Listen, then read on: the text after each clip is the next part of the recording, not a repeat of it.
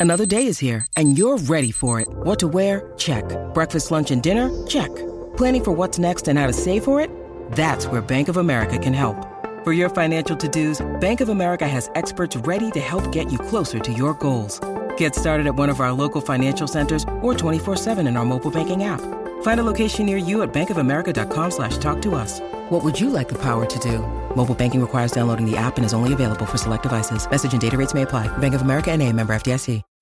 When you need mealtime inspiration, it's worth shopping Kroger, where you'll find over 30,000 mouthwatering choices that excite your inner foodie. And no matter what tasty choice you make, you'll enjoy our everyday low prices, plus extra ways to save, like digital coupons worth over $600 each week. You can also save up to $1 off per gallon at the pump with fuel points. More savings and more inspiring flavors make shopping Kroger worth it every time. Kroger, fresh for everyone. Fuel restrictions apply.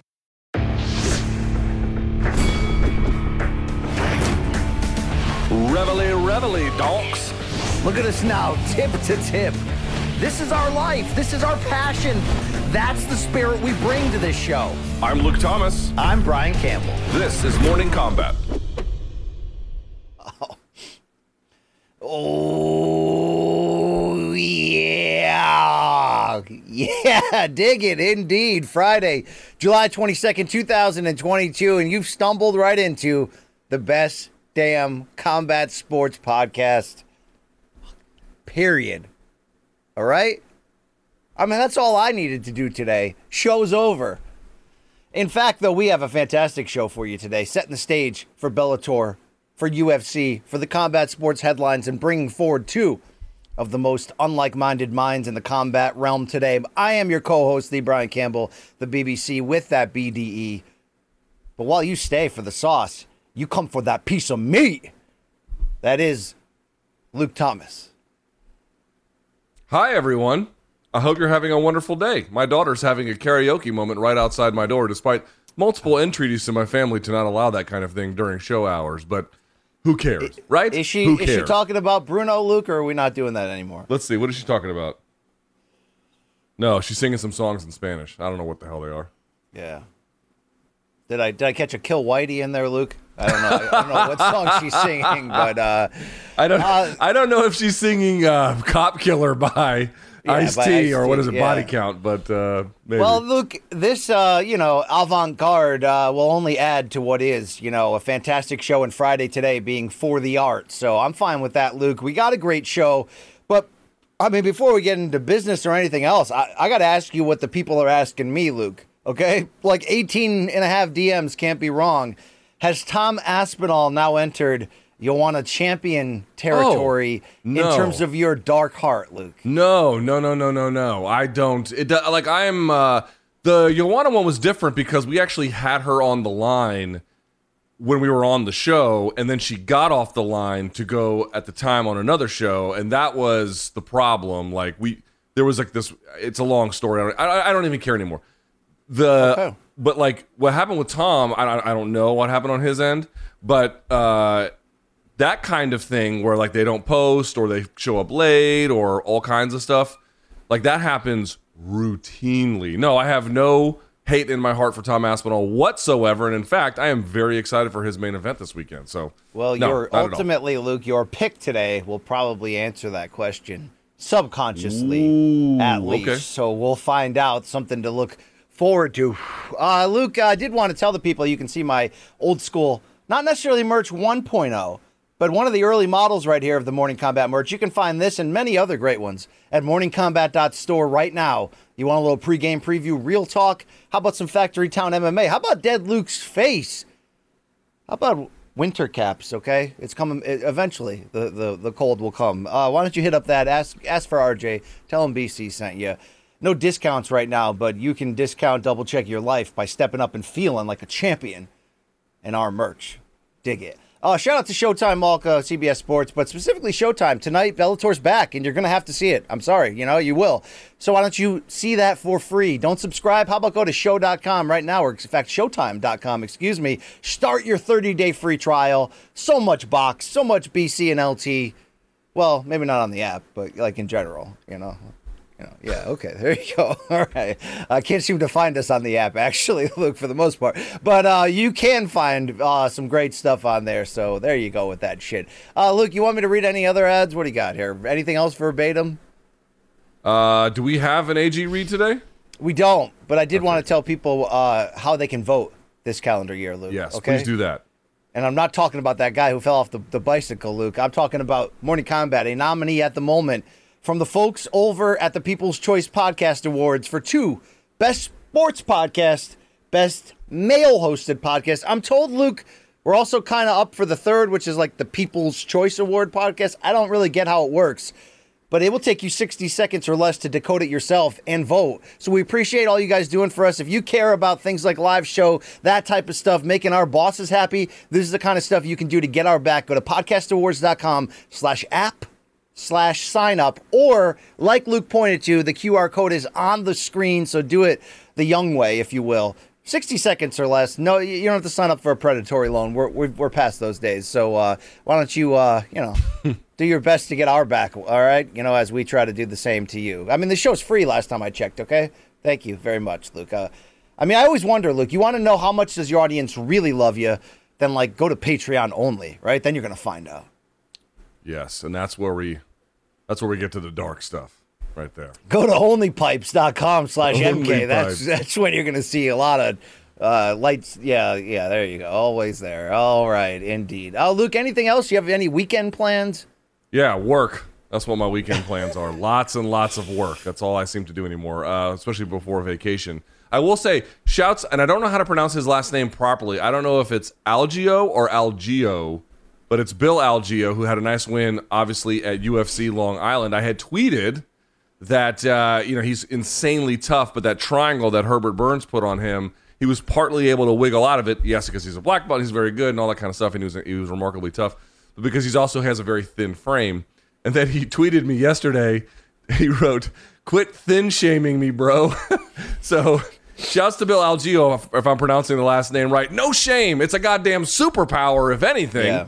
When you combine it with his uh, his remarkable skills, that win was not Yeah. accidental. But no no shame Looks over here. Trust me. that guy's hips don't lie man i love that guy yeah no no shame at all luke okay i mean those they ain't they ain't childbearing hips i'll tell you that much but uh No, they're not it- that. They're not good for that, but they're good for Yeah. fighting. I'll tell you that. Yeah, yeah, five of them for, for fighting. There you go. All right, I guess all the BS is behind us. Let's do it. I, some would say, Luke, hater, you know, haters might say that uh, that you know this show's even better with me in the point guard chair, Luke. That, I've heard that before. Okay, I've heard it. You know, maybe that means there's no substance to what I bring, Luke. Okay, I mean, so I'll, who, uh, I'll be who, your. who sauce. have you heard that from? The the acolytes who thought Thor: Love and Thunder was worthy of Oscar nominations. Is that who you heard that from? Uh, as you would say, clown penis dot fart, Luke. Uh, yeah. yeah. No, Yes. dot Oh, by the way, I'm going to take yeah. Tukey to the mother effing water park later, bro. We're about to get Oh. busy over there. Are you talking about like splash pad? Or are you talking about Yeah. like like Water Country USA, Luke? No, no, no. I'm about? not going to take her to the uh, the Ebola petri dish that is a water park where everyone pees in the same pool and then wades in it. No, I'm not doing that. Uh, that's a splash pad. It's a splash pad.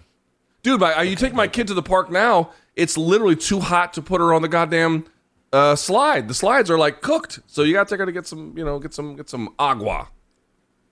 Yeah, indeed. Shout out to Dookie. I'm, I'm glad she's back at it, Luke. Uh, all right, let's set the weekend straight. Let's Let's, do do, it. it. the right way. Top of our rundown, of course, UFC Fight Night. It goes down Saturday night. A must see. Saturday afternoon, excuse me, from London. I believe 3 p.m. Eastern Time is the main card. You can check me on that. But the main event is heavyweights, and boy, is this an important one for title positioning. A plus 120, according to our friends at Caesars Underdog, is the well traveled, experienced Curtis Blaydes coming in against the red hot upstart Tom Aspinall, a minus 140 betting favorite. Uh, Luke, whether he shows up on this show or not, we talked Wednesday. We got a lot of love for the game that Aspinall's showing. He's red hot at the moment, as I mentioned. He could be the next hope of the UK. Could also just be that next model of heavyweight, modern heavyweight 2.0 that Ciryl Gane's doing. Aspinall's doing a little bit of that too.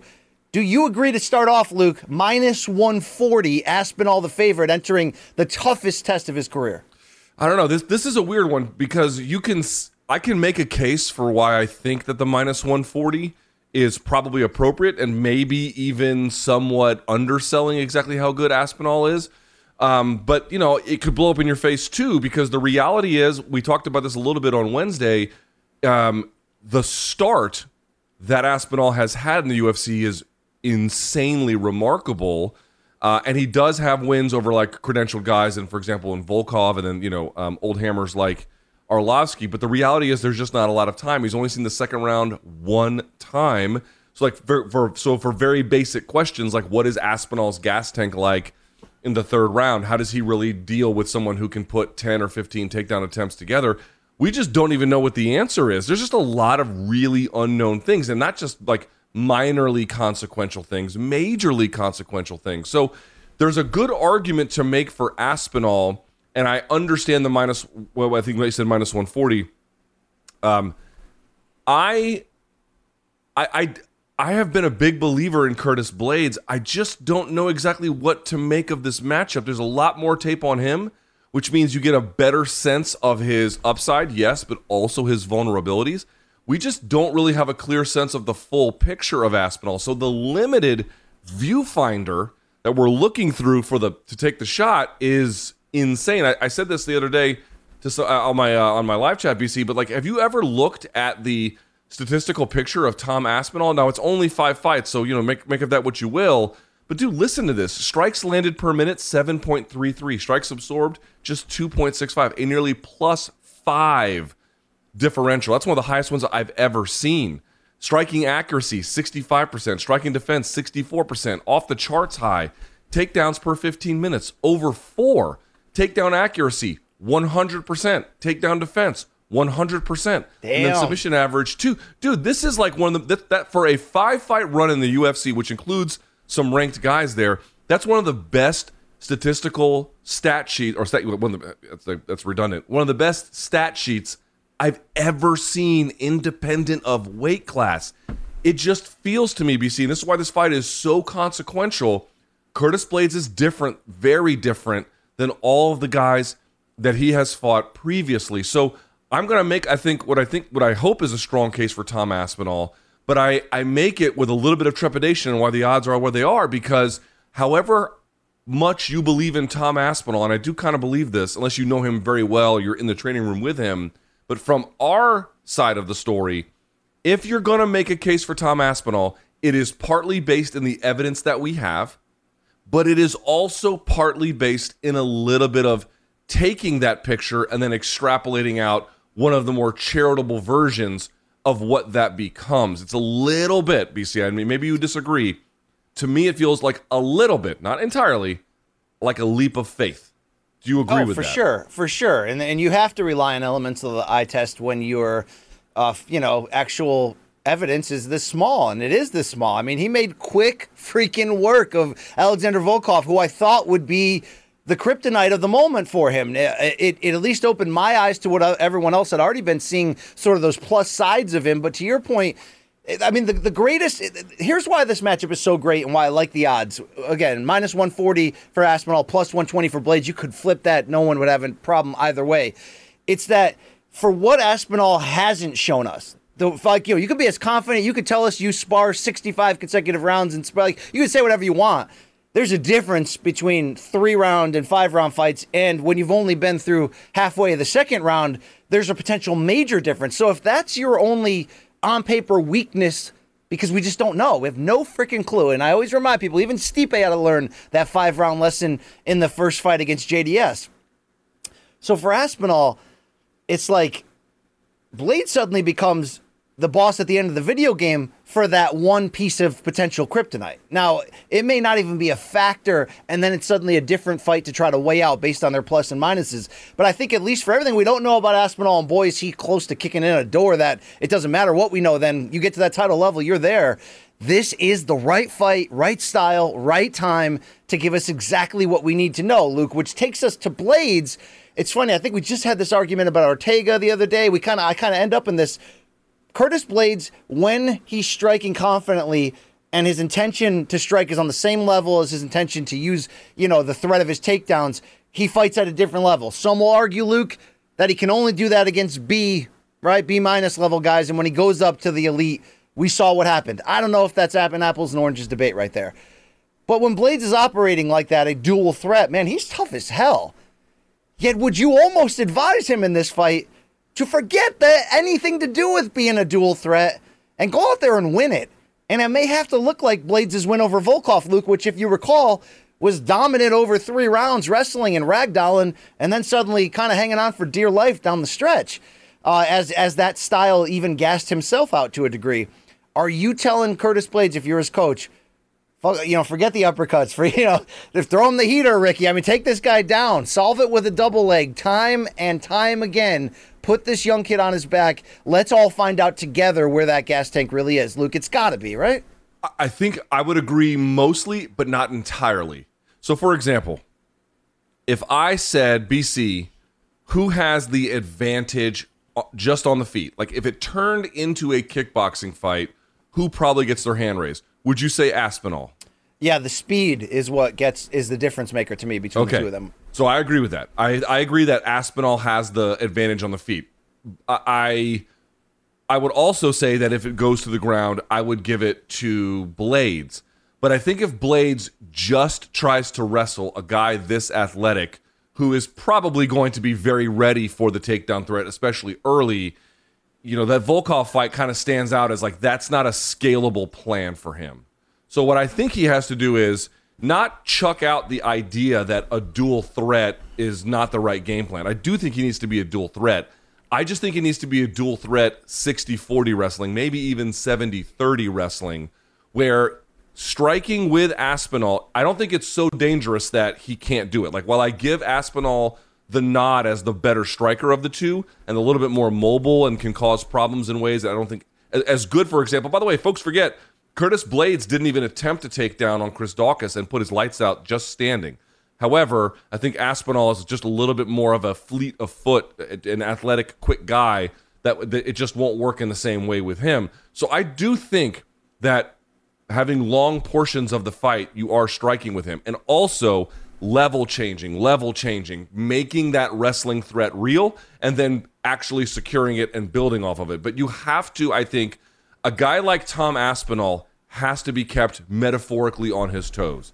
He has to be unable to process exactly what the threat is that is happening against him at any given moment for that attack to succeed. If he knows, for example, that there's a wrestling threat coming his way and he has a firm idea that this is this attack that is launching in front of him is a wrestling attack, his chances of stopping it are high. Conversely, if it's just a striking bout, I think Blaydes can make a strong account of himself, but over time something like what Aspinall will do would be the difference maker. It's the it's the combination, but while it's also the combination, it's the part of the game that Blaydes is best at, which is wrestling, being the predominant amount of offense built off of the confusion he would layer together by mixing them. So I don't think it's 50 50 dual threat. I, I agree that would seem like your you're undercutting the thing that you know you do better than almost any other heavyweight in favor of just parity for parity's sake. No, I don't agree with that.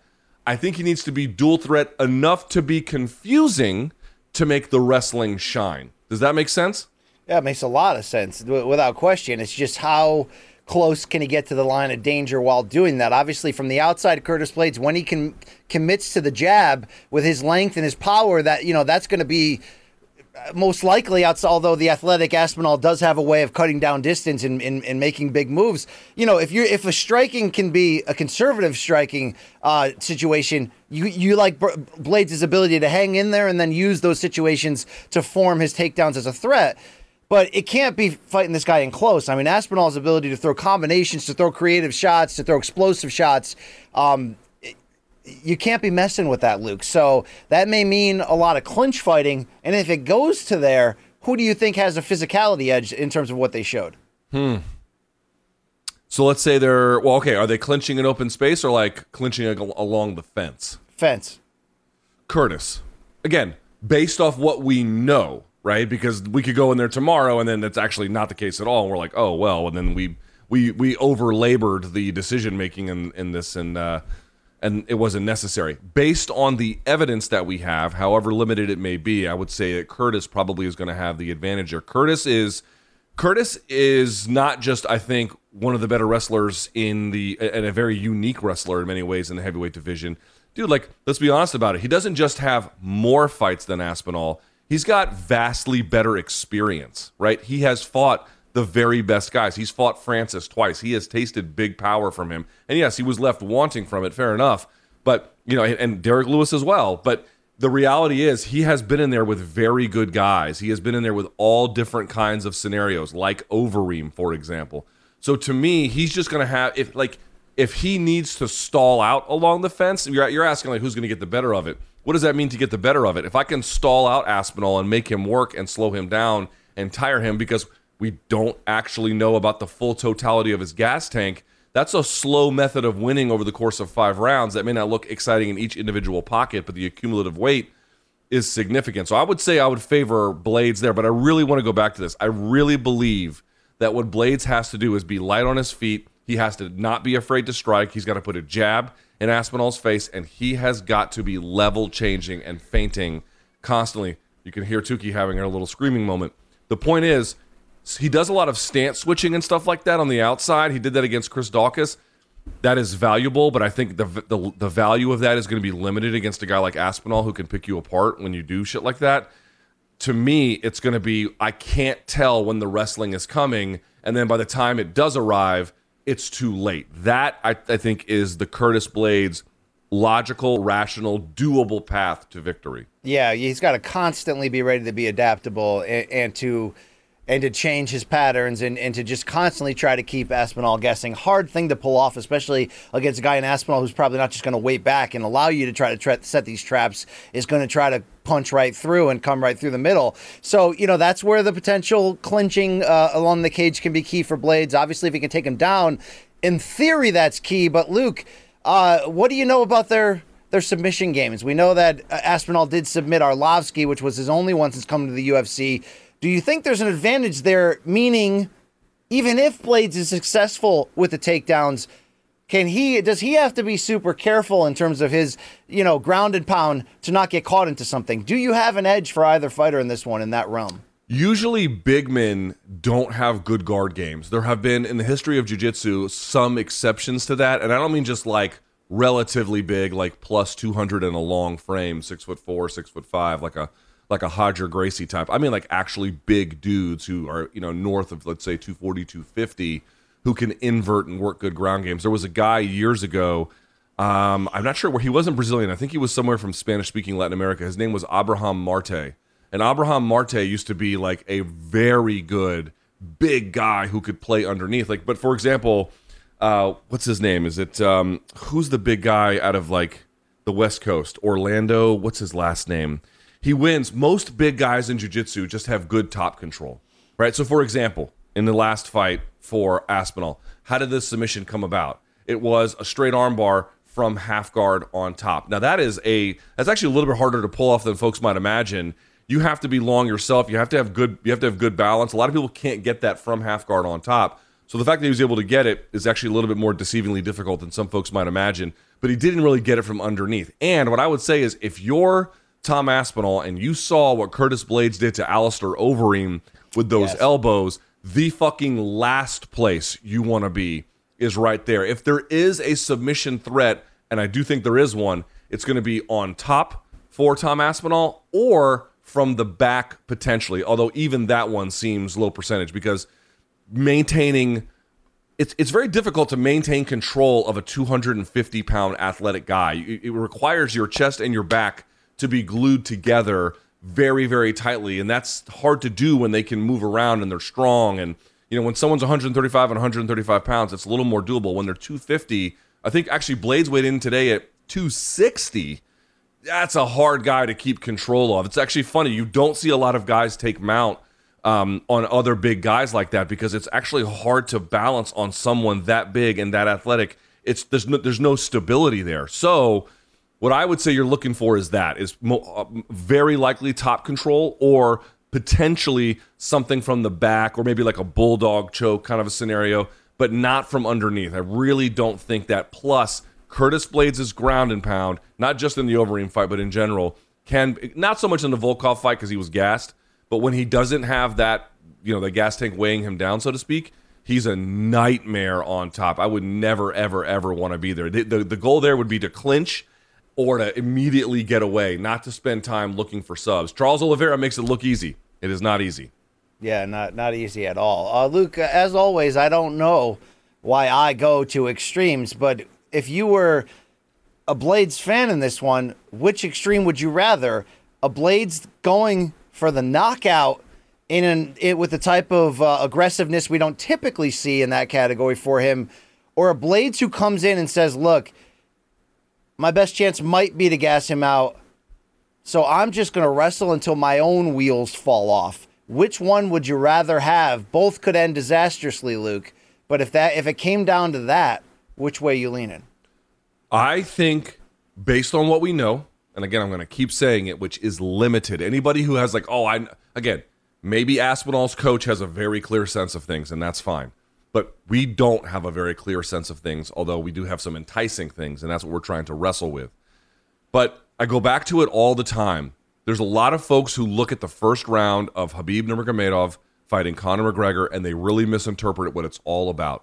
Because you can make a case, well, like Khabib didn't really do anything, and you know maybe you could say Conor even. I've seen some people say Conor even won the first round, which is a little bit silly, but they misunderstand what it's all about. Khabib didn't give a shit about any of that. What he cared about was, I'm going to wrap this guy up and I'm just going to force him to work. Now they knew a little bit more about him they knew that his gas tank wasn't great and they knew that they could make that a very doable game plan. We don't really know how true it is in this particular case, but the point being is you one of the best ways to win in MMA if you can pull it off is to drain a guy, is to make him less than what he was. Not necessarily all the time via punishment, although if you can incorporate that that's great. But if it's a five round fight and you've got more experience and you had a real wake up call in Curtis Blaydes with that Volkov fight and what, what, what it meant for your takedown and your overall game development, this is a chance to right that wrong. What you want to do is you want to put Aspinall in places where he can't really get off meaningful offense. Maybe he can get a little bit here or there. He can't get off meaningful offense. You control the engagements, and through those engagements, you make him work. Let me give you a great example. If you can tie him up against the fence line, drag him to the fence. He goes to base, and now you can capture a wrist and you can make him work from turtle where he has to stand. You can maybe sneak a few punches in along the way.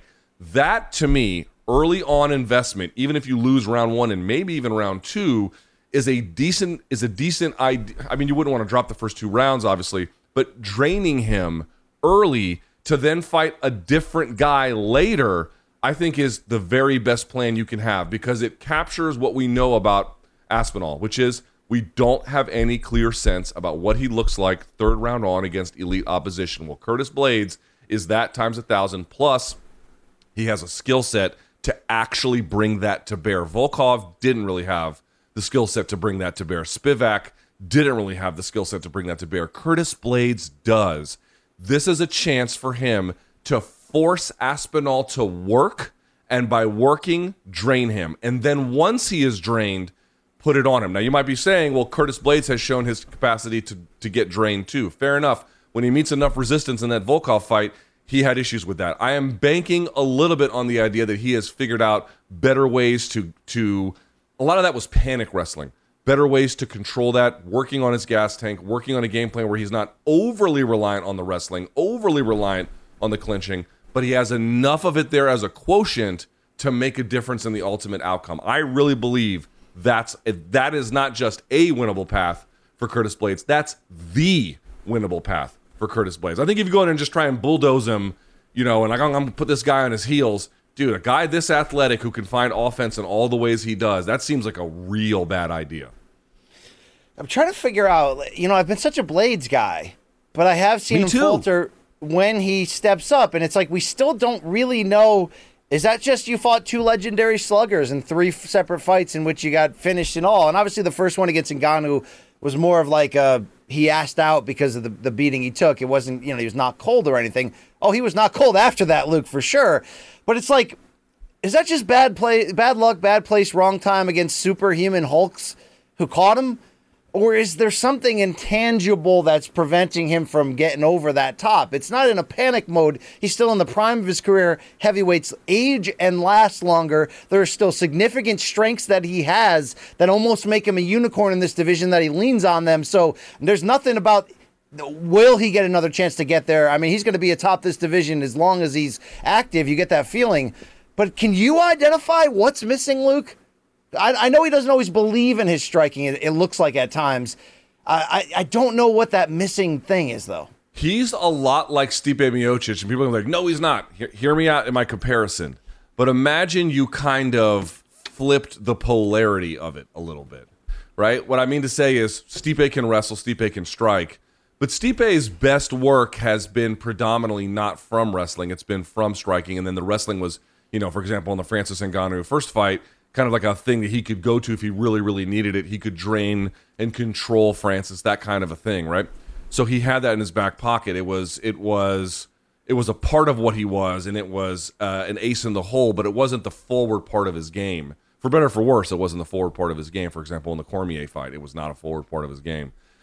Blaydes is a little bit the opposite. Blaydes can strike a little bit, and it's and now it's becoming a little bit more significant of his game. But he was kind of just like a wrestle heavy sort of guy and I think he's trying to become you know much more balanced as a fighter. But if you actually like look at what like who's a heavyweight who can actually strike and really wrestle, there uh, Aspinall notwithstanding, Gane is actually not that guy, right? Gane's actually not that guy, and I gotta say.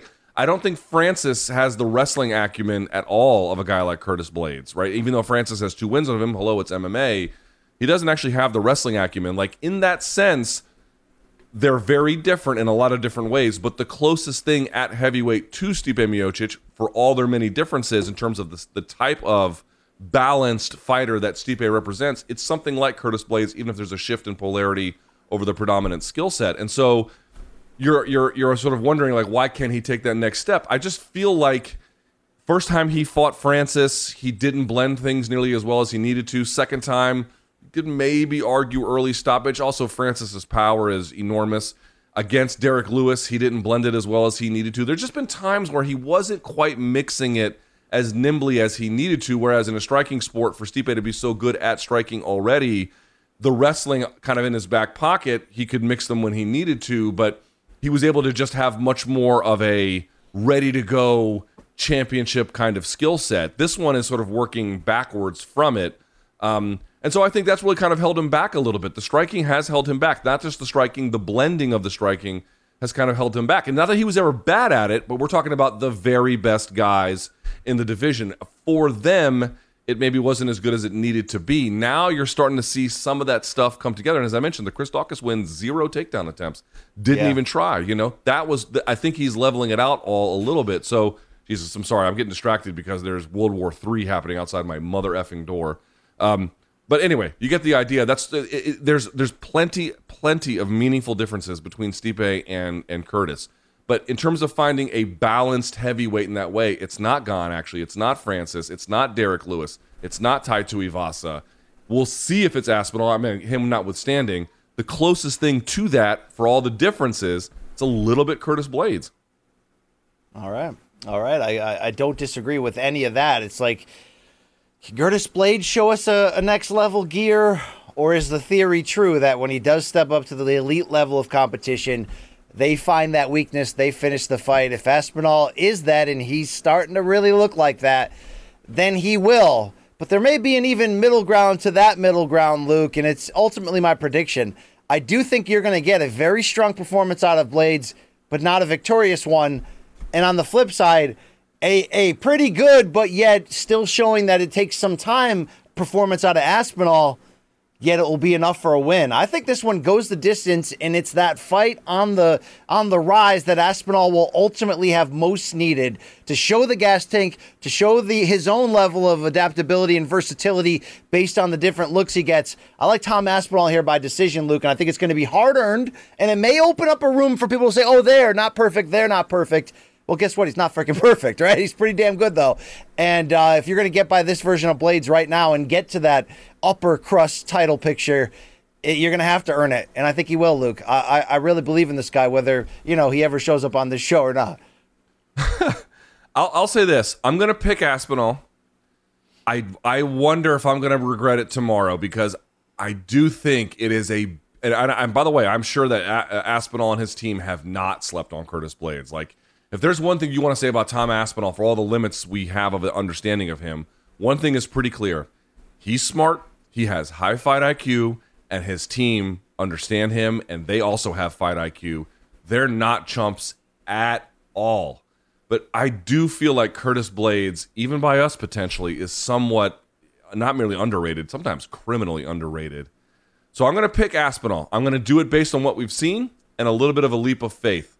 And I'm going to say he finishes Curtis Blaydes somewhere around the third, fourth round. I may come to regret it, and if I do, I am happy on Monday's show to be like, God damn it, I should have known better.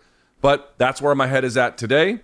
That's my pick for the main event. Yeah, I, I think I'm more confident in an Aspinall finish after round three than I am of a Blaydes win of any kind, even though I expect this to be a close, very competitive fight. So, yeah, I'm just an asshole, though. So we'll see what happens, see how it plays out. I can't wait for it, though. London, Saturday afternoon. Luke, the co main event, Jack Hermansson, a minus 105 favorite. Sorry, not favorite, minus 105 underdog.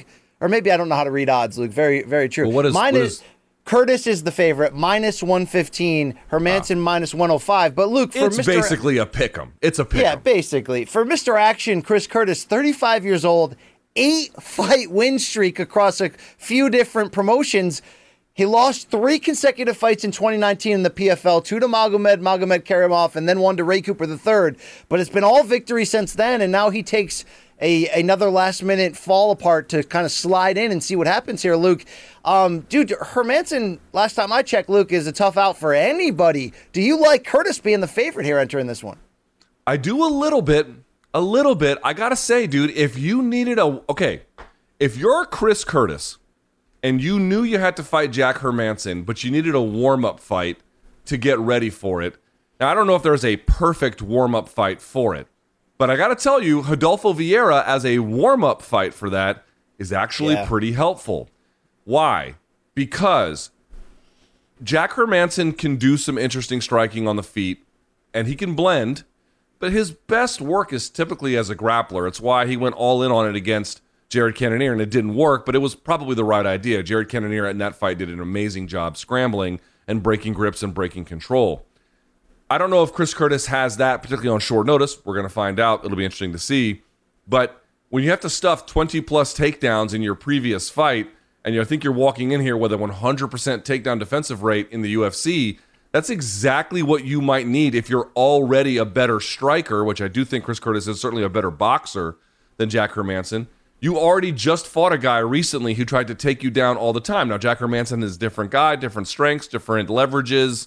They're not the same, but we're talking about what's a good warm up fight. Dude, that's a great warm up fight, all things being what they are, to take into this. Then on top of that, you look at the fact that Chris Curtis tends to get hit a lot, but dishes out more than he takes, is good in boxing range, has obviously knockout power. Uh, I gotta say, I, I, you know, it's a close fight, and there's lots of reasons to think Hermansson might win, but Chris Curtis is walking into this one. If if you're gonna walk in on short notice, which is what he's doing, mm-hmm. this is one of the better ways to walk in, to have an existing skill set that gives you a bit of an advantage on the feet, to have a recent fight, and to have a recent fight against a guy who spam takedowns against you in all different kinds of ways. That is an awesome, awesome background to have to walk into this co-main event. Yeah, that's very well said. Although I we I found out the hard way when I I'm not criticized, but I, I once said something negative about the Joker, Luke, and boy, he's got fans. You wouldn't guess, Luke. They came at us at uh, MK. But here's the deal on really? the Joker. Yeah, they did, and, and said, look, he's way better than people realize. But the reality is, he's three and three in his last six. But it's you know losses to the very elite, split decision to Sean Strickland, Vettori in a decision, and then he got stopped by Cannonier, and the wins are you know Ronaldo Souza, Kelvin Gastelum by submission, and then when he ran through Edmen Shahbazyan for that three round uh, unanimous decision. So it's like Luke is he his the last six would tell you he's an elite gatekeeper. Others will tell you he's just putting it all together right now. If we get the very best of Jack Hermansson, this may be a different fight, Luke. But have we seen the very best of him yet? I think we have, uh, which isn't to say he can't win here. That's not my argument. But like, Do I think he's going to rack up a win subsequent to? I mean, what would you say is his best win? So he's got yeah. To your point, the Gastelum win from the heel Probably hook, which was nice. Um, yeah. Do I think he's going to get a win better than that going forward? I'm skeptical. Uh, certainly possible. I, I'm not a future. I'm not a fortune teller, but I don't think so. I think you probably have seen him at his peak. The question is not that. The question is, even if he's not at his peak, is he still good enough to beat Chris Curtis? And certainly on paper, yes, he he is. Um, but I don't think I don't think he's got like grand heights in front of him. I, I don't believe that. No, and he, you know he had gritty fights in losses to Vettori and, and Strickland. I mean, he puts on the pressure. He's willing to fight. He's tough as crap, Luke. He gets in and, in and out of crazy situations. Um, it, it, you know, it, it could be the perfect kryptonite for the for the fun run that Chris Curtis is on, and take nothing away from him. And to your credit, showing that power and, and just taking each opportunity and climbing. But if if the Joker Luke is still going to linger and try to make another run, he's got to win this fight. That's what it comes down to. And if he bites down and stays gritty, I mean, I get what you're saying. If he can't take the fight to the ground at all, that could change this in the other direction for him. Look at look at what happened in the Sean Strickland fight. Let's pull that up. Jesus effing Christ. Sorry. How about Jack Hermansson? Do you know how many takedowns he attempted in that fight, BC? Do you I remember? don't know. No, I Eight. don't remember. He attempted eight takedowns. How many did he get? Uh, two. Zero. He whiffed on all eight. Made it a very different fight at that point, even against a guy like Sean Strickland, who was somewhat a little bit, you know, um, muted as a striker in terms of like big action, right? He's more, much more careful in that way. So no, he, he if you if if you can't get if he can't get the takedown, his game changes dramatically at that point, right? And for Chris Curtis, uh, now if he gets taken down, I think he's in big trouble because one thing that Jack Hermansson does really well is once he gets the takedown, or if he can bring the fight to the floor in some kind of way, then he is an active submission hunter, right? Now that is a big difference. He's not some guy who's going to take you down and I'm going to slowly work to move to half guard and you know I'm going to pitter patter with shots and I'm going to look for ground and pound. No, dude, that guy is trying to find a limb or a throat as fast as he can. Um, but it's just if you take that away, he's just not at all the same guy anymore. And again, Chris Curtis walks into this fight with a 100% takedown defense. And by the way, BC, what do Sean Strickland and Chris Curtis have in common? They're training partners, and they have been training partners now for a little while. Sean Strickland has probably done a fair amount to help Chris Curtis about these entries and about what to expect. Again, you got to fight it. Sean Strickland can't fight it for you, but that is going to play a role here, I suspect. Sean, uh, Jack Hermansson's up against it. Yeah, the plot thickens. I just think if, if you're Jack Hermansson in here, seriously, you got to win this one. This is a matchup you, you I don't want to say you should win for everything you just said, and it's a, a tough ass fight. But if he's going to stay being a guy uh, of, a, of a high level of respect that we have for him, Luke, at this level, he's going to have to be gritty. And he was gritty against Strickland, even with the takedowns being taken away from him. But it's going to have to be more here. It's a big close up, Luke, a big opportunity for him that could, you know, dictate where he's going the next couple years. So I'm looking forward to it. Luke, a lot of attention going to be, of course, on Paddy Pimblett, who seemed to make weight and look great doing it, uh, despite all the talks of him getting fat between fights. He'll be a minus 265 favorite against Jordan Leavitt, plus 225. We talked about this as being kind of you know kind of the right matchup at the right time a favorable style matchup it may be a little bit more about keep banging the drum that paddy's coming at this point and give him a chance to get there luke to some degree in what you can do with ufc matchmaking which we don't normally do that but to some degree you can wiggle a little bit this seems to be that type of matchup so what do you expect that we see i mean paddy is uh boy does he love the crowd luke and they love him do you think that's what drives him into situations where he ends up taking damage before winning? Or is it just, you know, that's his style, that's his hunger, he gets he gets in that. I think the fa- uh, yeah, it's like chicken or the egg. I think the fans respond to that, right? I think he's got that in him. He's a, if you watch them just on the grappling department, like Jordan Leavitt is a very good grappler. Like this is, I was I was, I'll say this: this is a good test for Paddy Pimblett's development. This is a good one.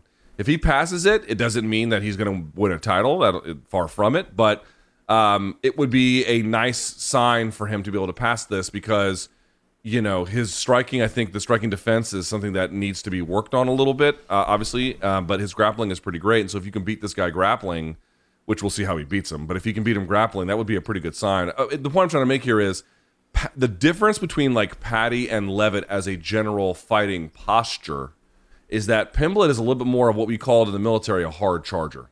He's a hard charger. He has a certain amount of physical intensity that he brings, sometimes to his own detriment, but when it's going, it goes really well. And what you're actually seeing is he keeps a little bit of that physical intensity, but in his last fight against Vargas, uh, he dialed it back just a little bit, just a little bit to make a better, I think, to get better takedown opportunities, or I think to get up on top is what he ended up doing. Um, I think I actually found the back. How did he? How did he win his last one? I have to go back and look here. Paddy Pimblett won the last one via rear naked choke. That's right. But he was patient along the fence line. Is the point I'm trying to make. There was a real patience he showed relative to what he had showed previously. Leavitt is a tricky grappler, and he's a very good one. But he's almost a he's almost got a very defensive sensibility to him, especially in the striking. He has like these big like cover ups and moves away a lot. He doesn't really engage uh, uh, in that sense. And in grappling, like for example, his win over Sales, he was Sales was the guy initiating the takedown. Then and then from this sort of like slow moving scramble, he locked up this uh, inverted triangle. So he's tricky in that way, but he lets the game kind of come to him. Whereas Pimblett kind of tries to define the fight by virtue of taking the fight to the opponent. And you might say, oh, that's a bad matchup. That's exactly what Leavitt wants.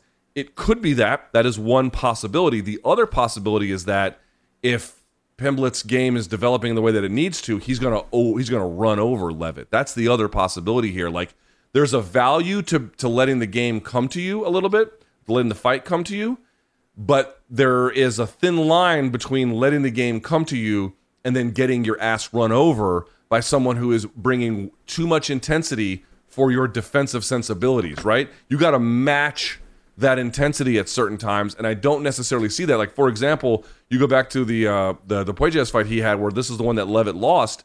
You know, he was kind of accepting of his opponent just bringing the takedown to him, and then kind of having these scrambles where he was doing well enough, but he couldn't really. That there wasn't enough intensity in the wrestling scrambles to get the better of it, and he lost that fight as a consequence. Like, dude, that's a very that's a, that's a path that Pimblett could follow to say nothing of the difference in striking, where for all of Pimblett's striking deficiencies, you know, dude, look at the numbers here for just a second. Let me read them to you very quickly. Okay, this is the bad side of Paddy Pimblett. He absorbs 3.89 strikes per minute. It's a little on the high side, and we've seen him get, you know, rocked a lot. But dude, strikes landed per minute over six. That's high. Conversely, Jordan Leavitt only lands 2.5 strikes per minute. He's just much more muted in that sense. So there's a real question of if Pimblett brings the intensity, but is a little bit scientific about it, but steady about it, he, he might just run over Jordan Leavitt. Leavitt has to bring a certain kind of. And by the way, uh, I think uh, brought this up. I believe this is true. Dude, Jordan Leavitt in the UFC has fought at the Apex. Let me explain something to you. He he made a point. Leavitt was like, "Oh, well, it's the fight's going to be at 9 p.m. Or the Brits going to be really drunk by that point." Motherfucker, they're gonna be hammer time by the time that fight comes along. Are you fucking shitting me? They're gonna be drunk as a skunk, shouting their their their lungs out. He is not at all prepared for what that crowd is going to Yeah. be like. Make no mistake about it. Yeah, this is the Lion's Den, and uh, Ken Shamrock's not showing up anytime soon, Luke. I, I agree with you. I feel like the combination of the submission win and the second fight showing you, okay, there's more under that hood than than maybe he's shown at, since coming here or that we think. And look, I, I don't know. I'm starting to get cr- crazy like a fox, sly fox feeling from Paddy Pimblett. Uh, that that you know he wants you to think that it that he's a little bit limited. You know, a little Billy Hoyle right there, Luke. You know, it is hard, goddamn work, right? I mean, a little bit of that. Um, I think he rolls through them too, and and you know the chicken or the egg about the the fans and how they love him. They fuel him, Luke. There's no question about it. I mean, it's you know maybe.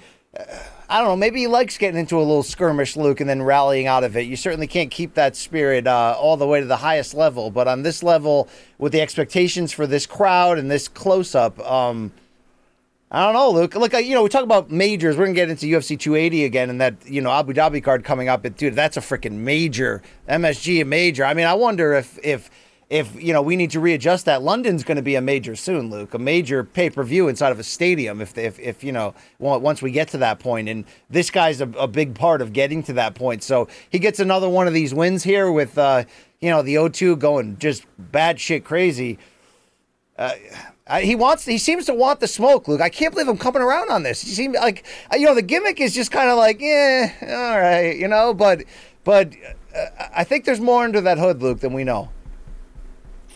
I uh when they first announced this fight, I was like, dude, Leavitt's a tricky grappler, and he is a tricky grappler. Like there are a lot of ways this could go poorly for Paddy Pimblett. That's why I like this matchmaking. Like first two fights, you know, they were just trying to get him warmed up. Fair enough. Didn't mind it. I understood it for what it was. Now they're asking him to beat someone who really has the capacity to beat him. I didn't really believe the first two guys had the the genuine capacity to beat him. This guy does. This guy does. He really does. Jordan Leavitt is a very, very tricky grappler. But I think if Paddy Pimblett can can bring that intensity he he typically brings, but in his last fight, like what he did, show moments and and a general sense of when to press the gas and when to press the brakes, rather than just sort of being all gas all the time. Uh, he's going to win. I'm going to pick paddy here. I wasn't going to pick him earlier, but I think I've changed my mind a little bit about it. I think this is it's a tricky fight. Make no mistake. But paddy I'll put it this way, should win. Should win this contest. That's what I think. Look, he's charmed you a little bit. Well, here's the thing. I, I'm not one of these guys that buys into like, oh, he's you know he's the next big thing out of the UK. I, you know, I don't think that that's true. We, we, we don't know that. You know, and I again, I always go back to it. Like Soren Bak whooped him and then went off to Bellator and like doesn't have the acclaim, and it's kind of weird because that guy like Pat Pimblett was a five round fight and Bak beat him basically grappling. Like it can be done. I've seen it done. Um, so you know, I have real reservations about his upside. I think that's only fair, not just in the striking, but overall, I have real reservations. However, however, the dude trains hard. He gets a lot of shit by by being a big personality that I think is a little bit unfair. This is a winnable fight. He trains with a very good coach that I have a lot of respect for, Justin Flores, among other ones he deserves the respect that he's owed. And I feel like I I don't get involved with the fan side of it. And if you you know, I'm not saying not you, but the proverbial you out there, if you guys like him or hate him, I leave that entirely up to you. I don't really get involved in it, so I feel like I have a little bit of a a little bit of an opportunity to make you know a non uh, not a, every every assessment is biased, but I'm not biased in the fan sensibility way at least. And as a consequence, I I you know I he's a good athlete. He trains really hard. He's got a good team behind him. This is a this is good matchmaking on the part of the promoter to give him some trouble, but put him in a winnable context. I'll just say this: it's a real bad sign if Pimblett can't beat Jordan Leavitt in this way. It's a real bad sign uh, about his upside. But if he wins, it's it's a great one. He, he should be he should be. Uh, it, it, would signal a, a, very positive sign for his development. Uh, every time I read Jordan Leavitt's name, Luke, I think of Joseph Gordon-Levitt from you know, Third Rock from the Sun, and um, you mean Batman? And um, uh, Summer, uh, Summer. What's that movie? You know, you know what I'm saying. Five hundred no, Days of Summer. Joseph Gordon-Levitt was good in uh, in Loopers. Have you ever seen Loopers? No, I haven't. I have seen oh. Lucas with Corey Haim though. You better believe that, Luke. Loopers? Dude, Loopers no, is. I think it's on Netflix with Bruce Willis. It's a very good movie. You should see it. All right. The, I stopped watching Bruce Willis movies after Color of Night with because I realized that you don't need there's no you can't top that, Luke. Right? You know what I mean? Yeah, I mean, fair. Yeah.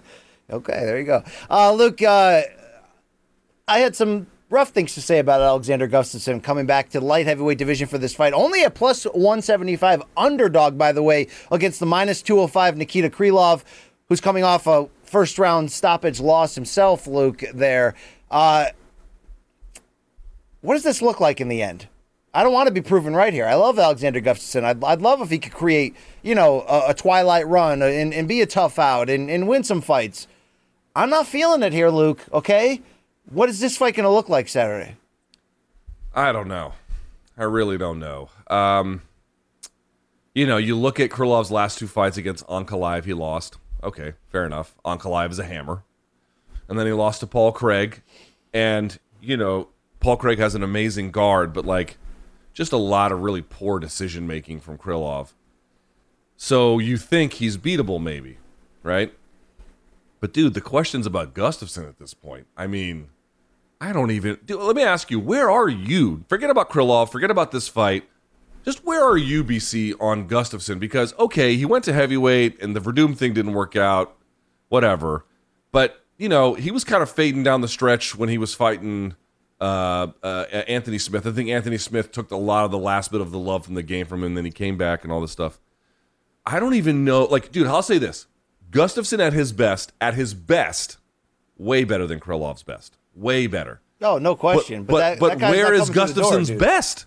Yeah, that that guy's not coming through the door, Luke. This this has more like recent Carlos Condit run vibes to me, and even Condit had some wins in there, but like. No, Luke, where am I at? I told you Wednesday. I'm in a bad place with Gustafsson. I thought I don't, you know, he's gonna have to really show me that he wants to be in there. And I think this is a tough matchup. And maybe he's getting the odds this way because of his name, or maybe I'm off and there's gonna be more, you know, fire left in that belly and just needed some time and recharging. But you know, the one off at heavyweight and then back down, it's just it, you know, this ain't an easy out under any circumstances. So. Um, I think he gets stopped in the first round. Oh my! I, I said it, Luke. I said it. I, you know, I, I'll be watching the DC fight for the rest of my life because it's great theater. But uh, you know, That DC Yeah. fight, someone was asking me like, uh, I, I forget where I saw it, but someone made a point to me that Gustafsson should be included on the list of fighters, best fighters to never win a title. hell yeah. And dude, that fight he gave DC is people always talk about like the fight he gave John, and he gave John a tough fight. That fight against DC was tooth and motherfucking nail. And I've you know, you've seen DC hurt obviously with uh, you know, this the one the, the the loss to John, for example, and there's been some other ones. But dude, that he put DC in peril. Remember this? This is a general rule, and I, I learned this one from Phil Baroni.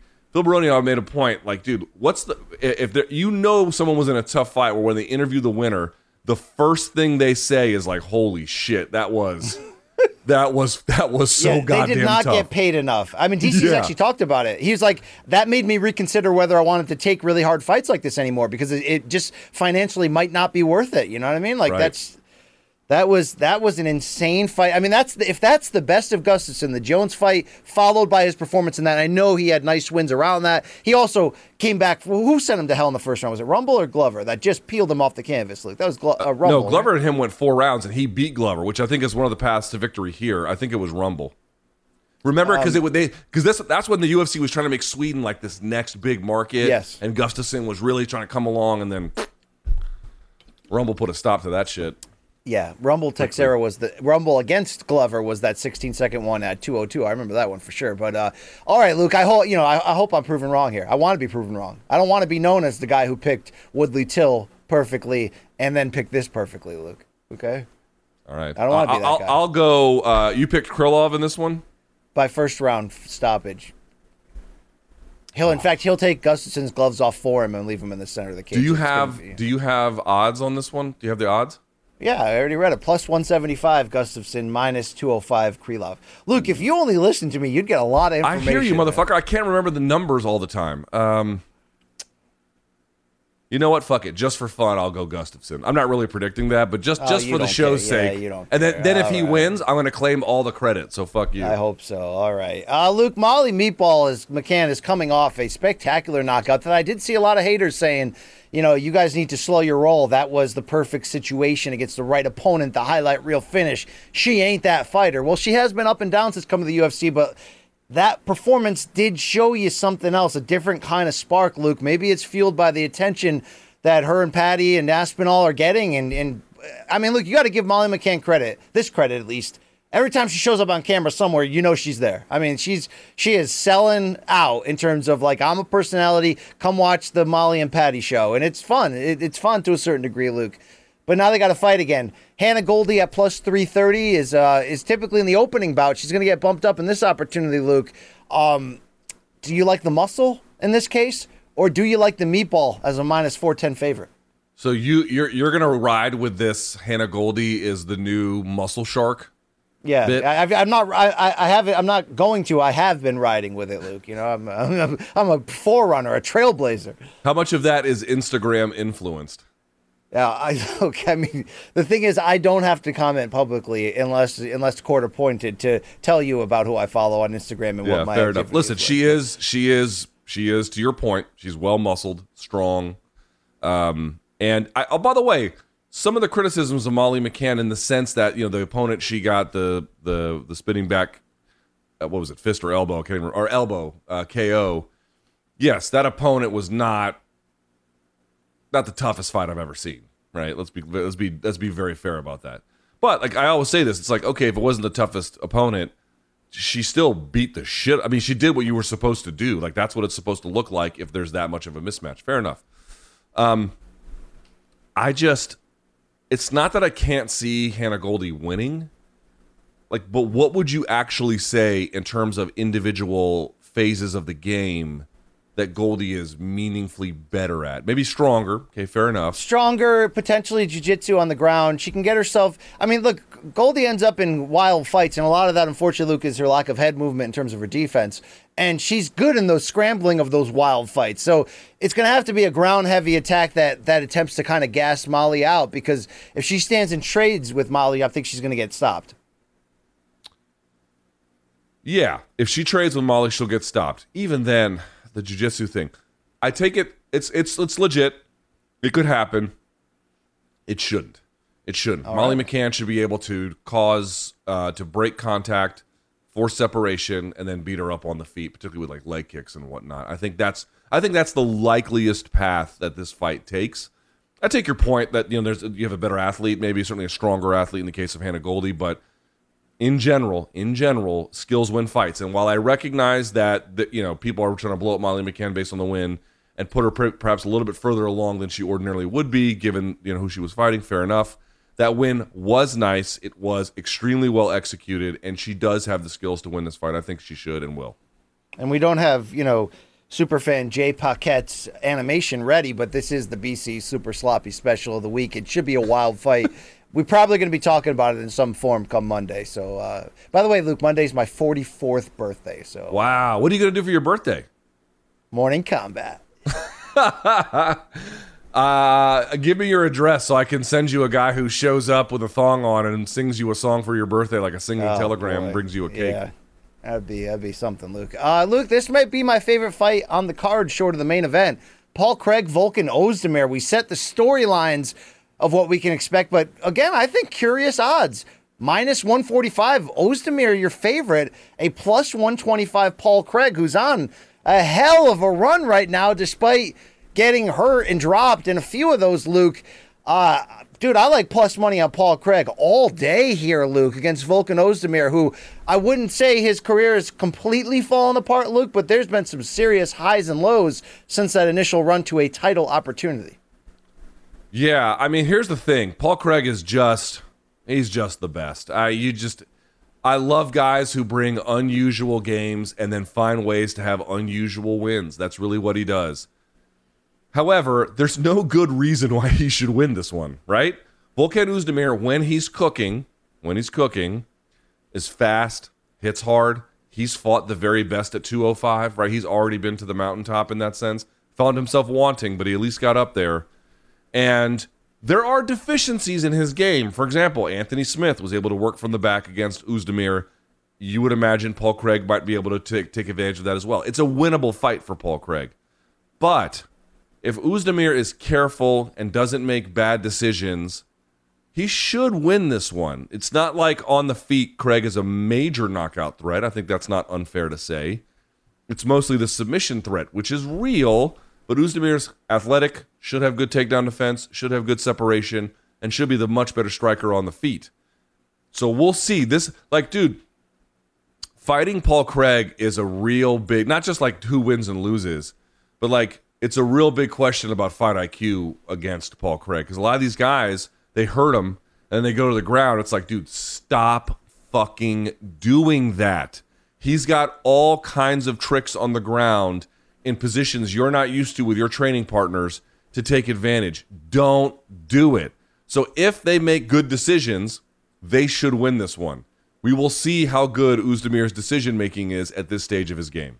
Well, I think that is somewhat what's what's giving me confidence and fuel that it could be another Paul Craig type fight. And I mean, look, current stock in terms of momentum, obviously Craig's got that advantage. I mean, look, we got to be real here. Ozdemir's two and five in his last seven. Yeah, there's a lot of elite names there, but. You know, and yeah, he was putting it on Prochazka in big moments before getting stopped, but I also think he got a favorable split decision against Rakic in a fight that I that I thought you could go the other way on. So, I, you know, Craig needs to stop doing some of those Paul Craig things, which is get lit up by a big striker. This is a guy you cannot F with. And if that is the ultimate determination in the way these odds are set, I guess I get it, Luke. I mean, t- you're kind of basically saying forget the current run of either guy. Ozdemir at the end of the day just might be the better fighter. That's kind of what you're saying. The fight starts on the feet, and given that reality, and given his ability uh, and his experience in terms of separation, takedown defense, that sort of thing, that should heavily favor him. It does heavily favor him. The question is what he does with it in all the different other phases. And Paul Craig has all kinds of guard ability uh, in the way that we have seen him use it. But he is also somewhat reliant on both his ability, his trickery, and also, in the case of, for example, in the Krylov fight, his opponent making bad choices.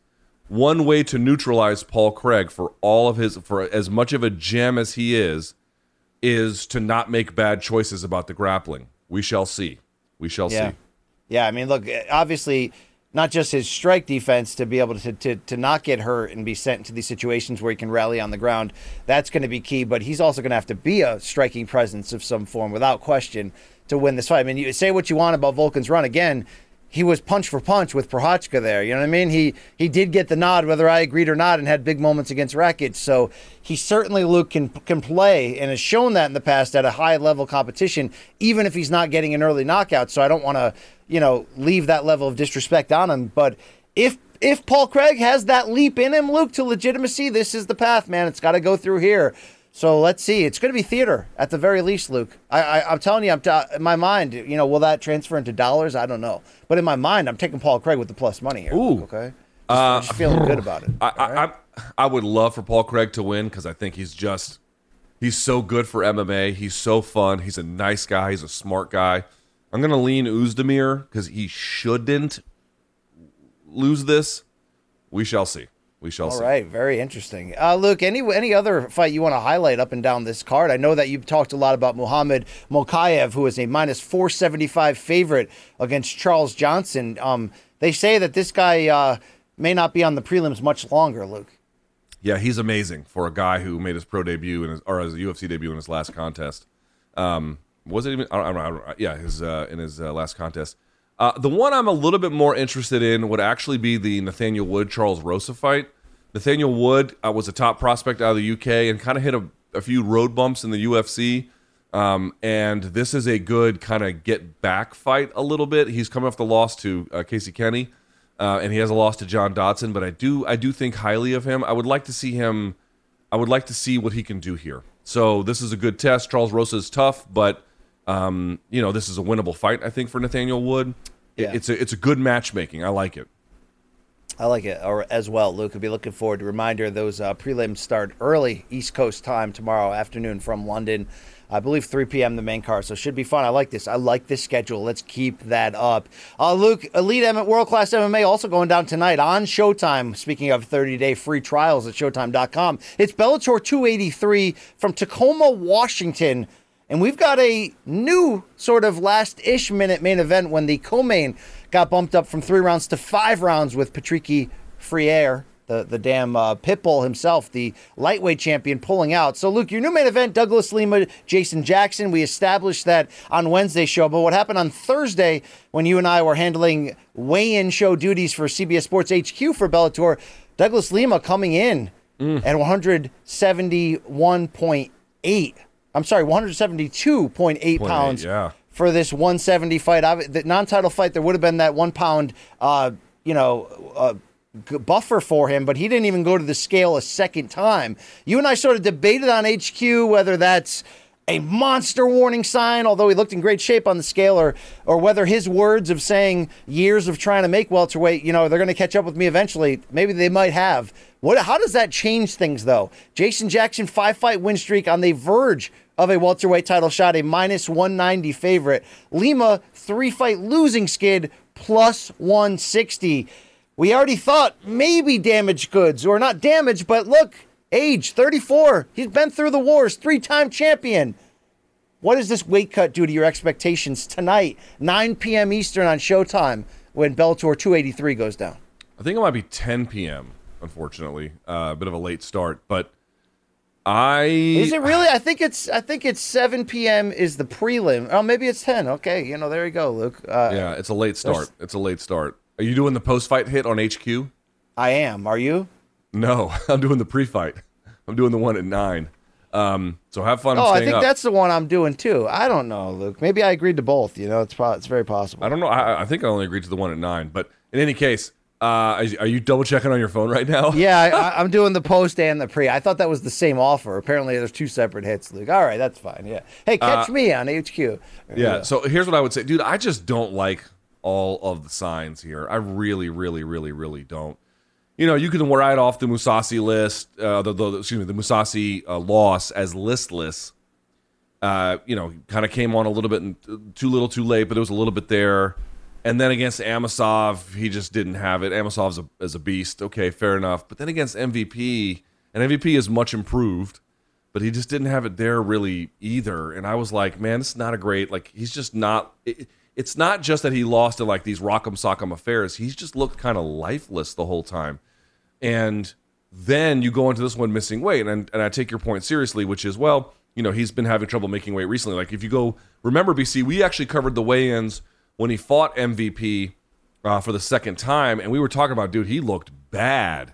Uh, even though he made the weight, like how sucked out and you know just kind of drained he looked the whole time. So fair enough.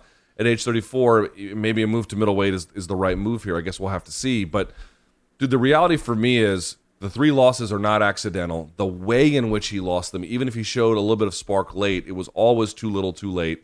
Then to go into this one and to miss weight by, you know, we're talking about a guy who was a, a multiple time champion missing by nearly two pounds, three if it was a championship level fight. Like, dude, that's a big, big miss. And even Yeah. if you want to say, well, okay, he didn't, he didn't try, and by the way, didn't even try on a second attempt to lose more weight. Was like, fuck that, this is the limit, dude. Like, he looked bad even then, so he's gonna have this psychological component that he couldn't make weight, and then on top of that, there's the physical component. That like, dude, he didn't look good at all, even not even making it, like not even putting himself to that ultimate weight cutting limit. Jason Jackson is on a hot streak. If he needs to strike, he's a good striker. If he needs to wrestle against an opponent who's too good of a striker, he can do that. He can play the levels. And again, we go back to like the Paddy versus Leavitt fight. There's there's a thin line between not enough intensity and too much, and you can you know fighters get it wrong all the time. But it, it's not just this momentum; it's a certain amount of fire that Jason Jackson has that I've just not seen from Yeah. Douglas Lima. If you wanted to ask me, is Douglas Lima's high point better than anything we've seen from Jason Jackson's high point to this to this day? Yes, yes, it is. His high point is higher, but that's not what that's not what we're adjudicating here. We're getting just what version of Douglas Lima exists today versus this version of of Jason Jackson, and I just don't like the signs at all. I think Jason Jackson's going to win it. How comfortably? I don't know because to your point, BC, it's not like Lima got blown out, or in the words of Emmitt Smith, blowed out. It's not like he got blowed out, right? He didn't, but he was just kind of doing enough to hang around. Jason Jackson, if that's the Lima that shows up, is going to feast on that. Yeah, so lifeless for the most part against Mousasi for the first loss of this win streak, but it was for the middleweight title. He did try to step it up at the end. It didn't work out for him. He said, "Okay, I get it." But the lifeless against Amosov, even with the new champion just being a hell of a motor and wrestler and, and just the aggression that he shows, that was the warning sign. So I had some level of optimism coming into this fight because of what Lima showed at least in the third of the three fight losing skid against MVP. And Luca, we talked about it, the the wrestling that he showed, the the sort of efficient mindset of saying, okay, this might be the, my only way to neutralize this guy. Uh, he, you know, he almost had a case for winning that fight, and it was at least like urgency. I guess is the best thing I could take out of it. But you're right. I don't really know what to do with him missing weight like this because he's been so consistent. That's been his key. I mean, look, he fought he fought Spartan Koreshkov three freaking times, Rory MacDonald two times. I mean, he's been in some you know epic big fights. Um, yeah, he's been cutting down to welterweight since 2010 on a full time basis. So, you know, that's 12 years. I mean, do, do people grow out of that? Yes, but for this fight in this moment, it's like you know, I could also come up with that conspiracy theory that he's doing the old veteran move of okay, I'll pay the tax, but I'll have the physical advantage of not cutting down. I don't even think that's his MO, Luke, and that's his style. So, all things considered, that's enough of doubt on the Lima side. Where yeah, I love Jason Jackson too in this fight, and I think that the in the in the at the end of the day, his ability to stay off the mat will certainly be key. But just the the the aggression, the action that the ass kicking machine brings to this fight if we get a Lima who is not as dialed in, who isn't establishing those hard outside leg strikes and really looking to control the fight from distance and coming in and out with pockets of action. You're right, Luke. I may be asking uh, for for somebody to come through that door that just isn't there. This could be a Tyron Woodley situation where it was, you know, it was quick when it happened, but it happened and there's a little bit of failure to launch here and pull the trigger. There's also a little bit of it. It just might be past him. Go Jason Jackson, who I always argue that one loss he's had in Bellator to Ed Ruth by split decision. He scored multiple knockdowns. I thought he did the the totality of the the best work in that fight. He could very easily be undefeated here. He's never been spectacular. He's never been without flaws but he consistently wins against the, the you know the Paul Daley's, the Benson Hendersons, the uh, you know that level of matchmaking as he's Neiman Gracie. Neiman Gracie, which was a big one to get to this point. I like Jason Jackson's chances. It should be an interesting fight with more questions surrounding Douglas Lima. Um, and by the way, know, one thing is, you know, Jason Jackson. They just showed a, a picture of something that kind of reminded me. Dude, Jason Jackson has good takedowns, and Douglas Lima will just accommodate you guys or accommodate his opponents from guard.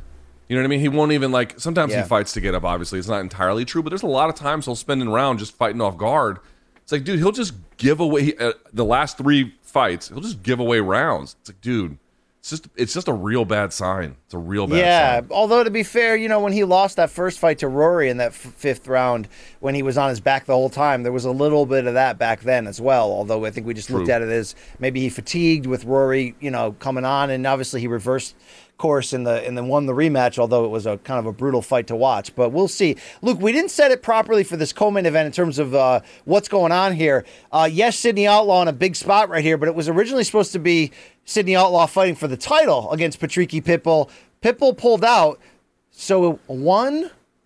Tofik Musayev, who was already on the card, was supposed to fight Adam Piccolotti. He steps up. Now, no, pick a lot, pick a less, more, whatever you got, Luke. But here's the deal about Musayev, Luke, is he beat Patricky Pitbull and risen just a couple fights back. And even yeah. though Musayev enters his Bellator debut here fresh off a loss in his most recent fight under the Rise, Rizin or Rizin, Luke, I want to get this right for once. Uh, I think it's Rizin, but I don't. Okay. I'm, I'm not 100 percent sure. But you know, the point is coming in.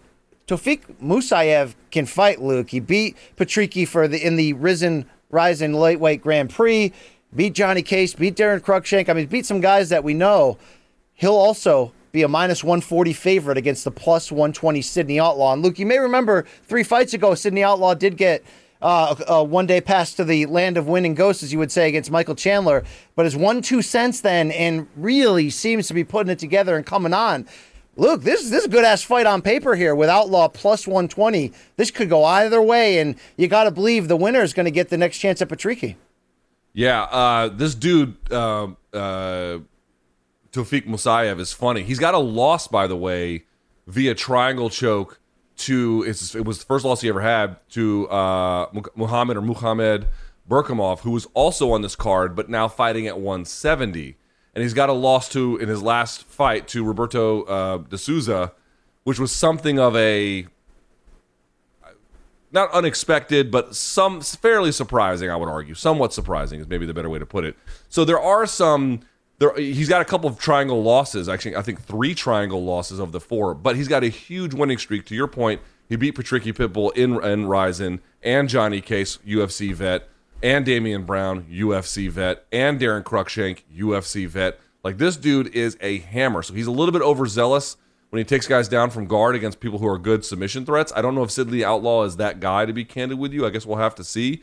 But Tofik Musayev, another one, another one of these guys, BC. Now he's from Azerbaijan, which is not Russia, but of course, you know, this sort of former Soviet state uh, bag of hammers that you talk about you better add this motherfucker to the list, dude. This guy wow. is good, and I think he's probably going to win. To be honest with you. Wow. Okay, Luke. Um, you know, Sidney Outlaw seems ready, but this is a a. Uh, I mean, this could end up being a tougher matchup than Patricky, considering this is this guy was you know the last guy to beat him there. So this should be a very good fight, and we're going to see right now whether Outlaw really is the class you know of this ilk of the class of this division, or is it another hammer sliding into Bellator for Scott Coker and company and scooping up more of these titles. Luke, he'll take one massive step closer in a fight here. Uh, you know, rising from the Piccolotti Lottie level, Luke. Hobby Lobby level, and now on the uh, the very big level. This should be a heck of a couple fight run for Tofik Musayev if he can arrive in Bellator, beat Sidney Outlaw, and then fight Patricky in a rematch for the damn title, Luke.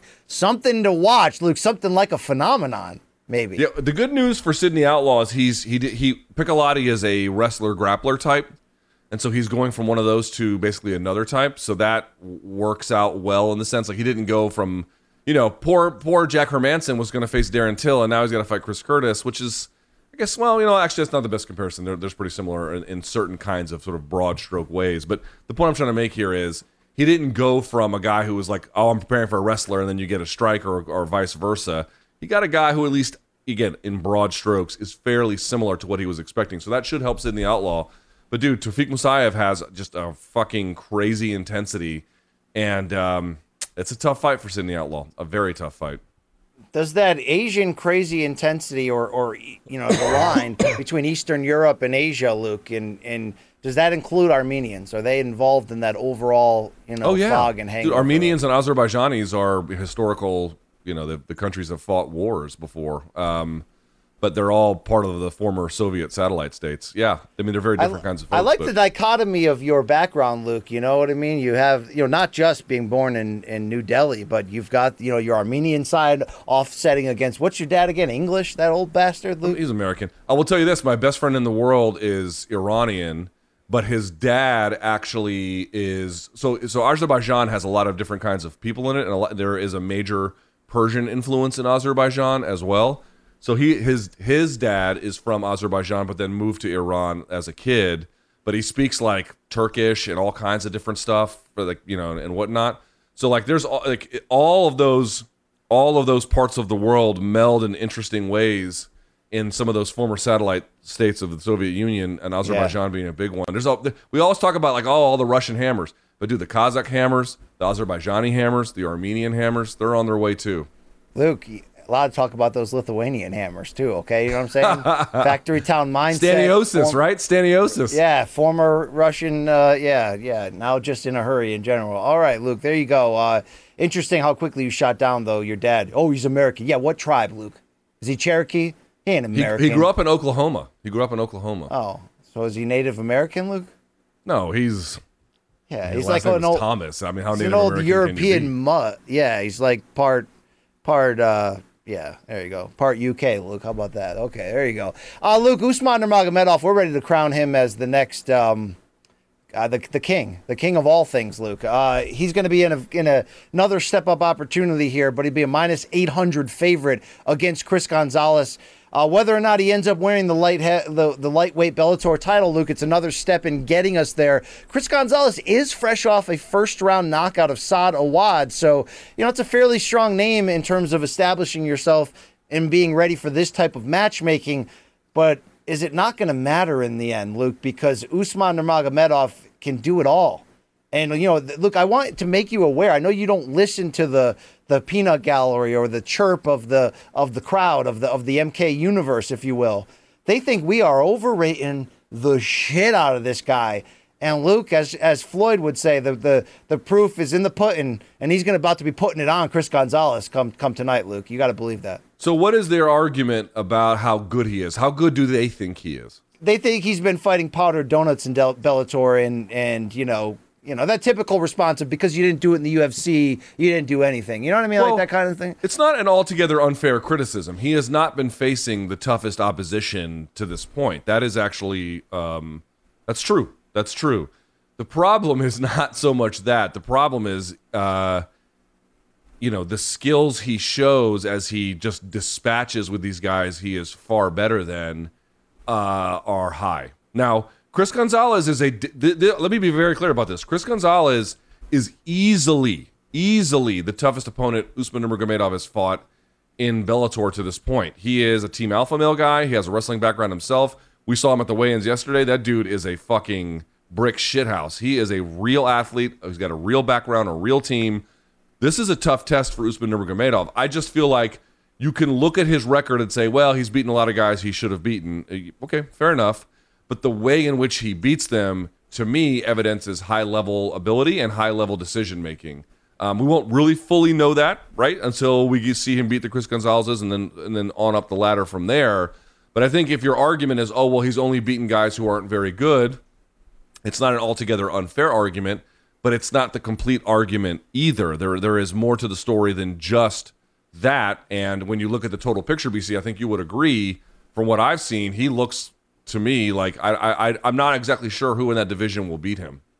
Yeah, I mean, he ain't Khabib, he ain't Zabit, Luke, but he's something pretty damn special. Let's give him a chance to figure that out. Well rounded, has some spectacular sides to him. Obviously, fantastic on the ground, but he could submit people too, Luke. Um, uh, you know, he's not going to run through perfection uh, here, but uh, I do expect, and the odds will tell you, another big win, another big sort of. How, how soon? How soon before we fit this guy for for a title As the shot, Smiths Luke? would say, how soon is now? You know yeah, I mean, well, look, well, the winner of Outlaw and uh, the other fella, Tofik Musayev, Luke, uh, uh, you know, going to probably jump right in there against Patricky. Could, could, could this be enough, or do you got to get Usman this win and, and one more on that level, right, Luke? You got to get a couple more, right? Two more. Yeah, yes, Th- but this is the right next step. They want to see what they had with him, and they've got a lot. Gonzalez does have the loss to Goiti Yamauchi, and he got kind of outstruck on the feet. And you might be like, "Oh, well, Nurmagomedov's just going to take him down," but this version of Nurmagomedov can strike his ass off on the feet too. So it's a it's an interesting fight. We'll, we will see. Chris Gonzalez can win this one, dude. I want to be very clear. He's a good fighter, a very good fighter. I just feel like Usman Nurmagomedov is destined for Bellator um, belts. But if he loses, I will come up here, on here on Monday and eat a pile of shit. So I'm Yeah. ready. I'll be serving that to you. Uh, Luke, quickly, uh, uh, sorry, I'll jump right to it. I got my eyes on Davion Franklin, who's 5 0 under the Bellator banner. He's good as a well. Ranked, a ranked heavyweight now. He'll be a minus 240 favorite against Marcelo Golm, plus 200. Uh, are you a believer of what Davion Franklin's doing as being a, a potential sort of, uh, you know, a couple more wins away? Let's see what he's got. He's climbing the, the, the heavyweight ladder at the moment, Luke, whether that's a, a deep climb or not, you know, given Bellator's roster, but he's winning the fights he has to win. The Sadawad, sorry, not Sadawad, the Saeed Soma win last time out, the split decision, sort of showed you that he can do a little bit more than maybe you thought. Let's see what he does here against Golm. What are your expectations? Yeah, to me, it's not a significantly more difficult fight than the Saeed Soma fight. So to me, it's like they gave him another difficult fight relative to what we have seen. Remember, he's only five fights in. This is his sixth fucking fight. Like, how good is he supposed to be? Let's let's slow the roll here a little bit. But I'm with you. Um, uh, I I think he has shown good athleticism, obviously big power. He has shown pretty good decision making. I think we're going to have to see against a guy like Golm, who's got literally twice as much experience as experience as him, how that looks a little bit later. Because sometimes he can be a little bit too aggressive. I think you might Yeah. agree with that, and it's co- and not cost him. Obviously, he's undefeated, but you know, it, you could see how someone else might take advantage of that. I don't think Marcelo Golm is that guy, but he could be. So this is an interesting test. It to me, the only thing I would say is a guy like Nurmagomedov. You're like, oh well, he's only beat these so and so guys, but he's got 14 pro fights. Again, Davion Franklin, five fights, Yeah. five fights. So let's see what happens. The one that you haven't talked about is the Romero Cotton Dalton Rosta fight. Now that one is, you know, I mean, two fucking absolute beasts uh, going at each other, and undefeated, both six and zero. Someone's O has got to go, BC. Indeed. Uh, Lorenz Larkin also a plus 130 underdog against the aforementioned Muhammad Berkhamov, Luke. So that should be interesting. Uh, as we mentioned, Roman Faraldo on the undercard is making big Hammer. time highlight reel wins. He'll be a minus 1,050 uh, favorite here against Luis Iniguez. So uh, Iniguez. plus 700. Iniguez. Yes. So uh, Don't don't that- be the Brock Lesnar being like, I'm going to enjoy this fight with Cain uh, with uh, with Cain Velasquez by drinking a Corona and eating a burrito. I was like, wow, that's that's both racist and stupid. Uh, Wow. Okay, Luke. Uh, free Cain indeed. Uh, Luke. but Cain hold on, you, you skipped you skipped the Gadzhi Rabadanov dude. Remember, he beat another top prospect in JJ Wilson, who's out of New Yeah. Zealand, and made it look relatively easy. Another hammer that Bellator had. I'm telling you, dude. Like people are kind of sleeping on the main event because Douglas Lima's kind of been like, eh, ho hum. Down the list of this card are tons of interesting gems, guys who are on their way, slowly breaking out. This is an interesting prelims and main card for sure to watch. Hell yeah, Bellator 283, 7 p.m. is the preliminary card. You can catch that on YouTube. You can catch that on Pluto TV. 10 p.m. Eastern, the main card on Showtime this evening, so don't miss it. Luke, topic number three takes us to this just freaking fantastic. Talk about a major pay per view. It goes down October 22nd in Abu Dhabi. It's UFC 280. This thing has come together like very few cards in a while, Luke. I mean, God, they are giving this legitimate major feel. We already know Aljamain Sterling versus TJ Dillashaw for the bantamweight bout title, excuse me, in the co-main event. Charles Oliveira and Islam Makhachev for the vacant lightweight title. In the main event, we already knew Belal Muhammad and Sean Brady at welterweight. How about this, though, Luke? We could do these one by one or as a whole, uh, but here's the whole, and you can tell me your reaction.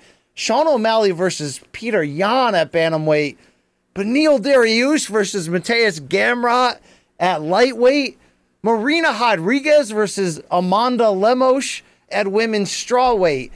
That's six fan friggin' tastic fights, Luke Thomas.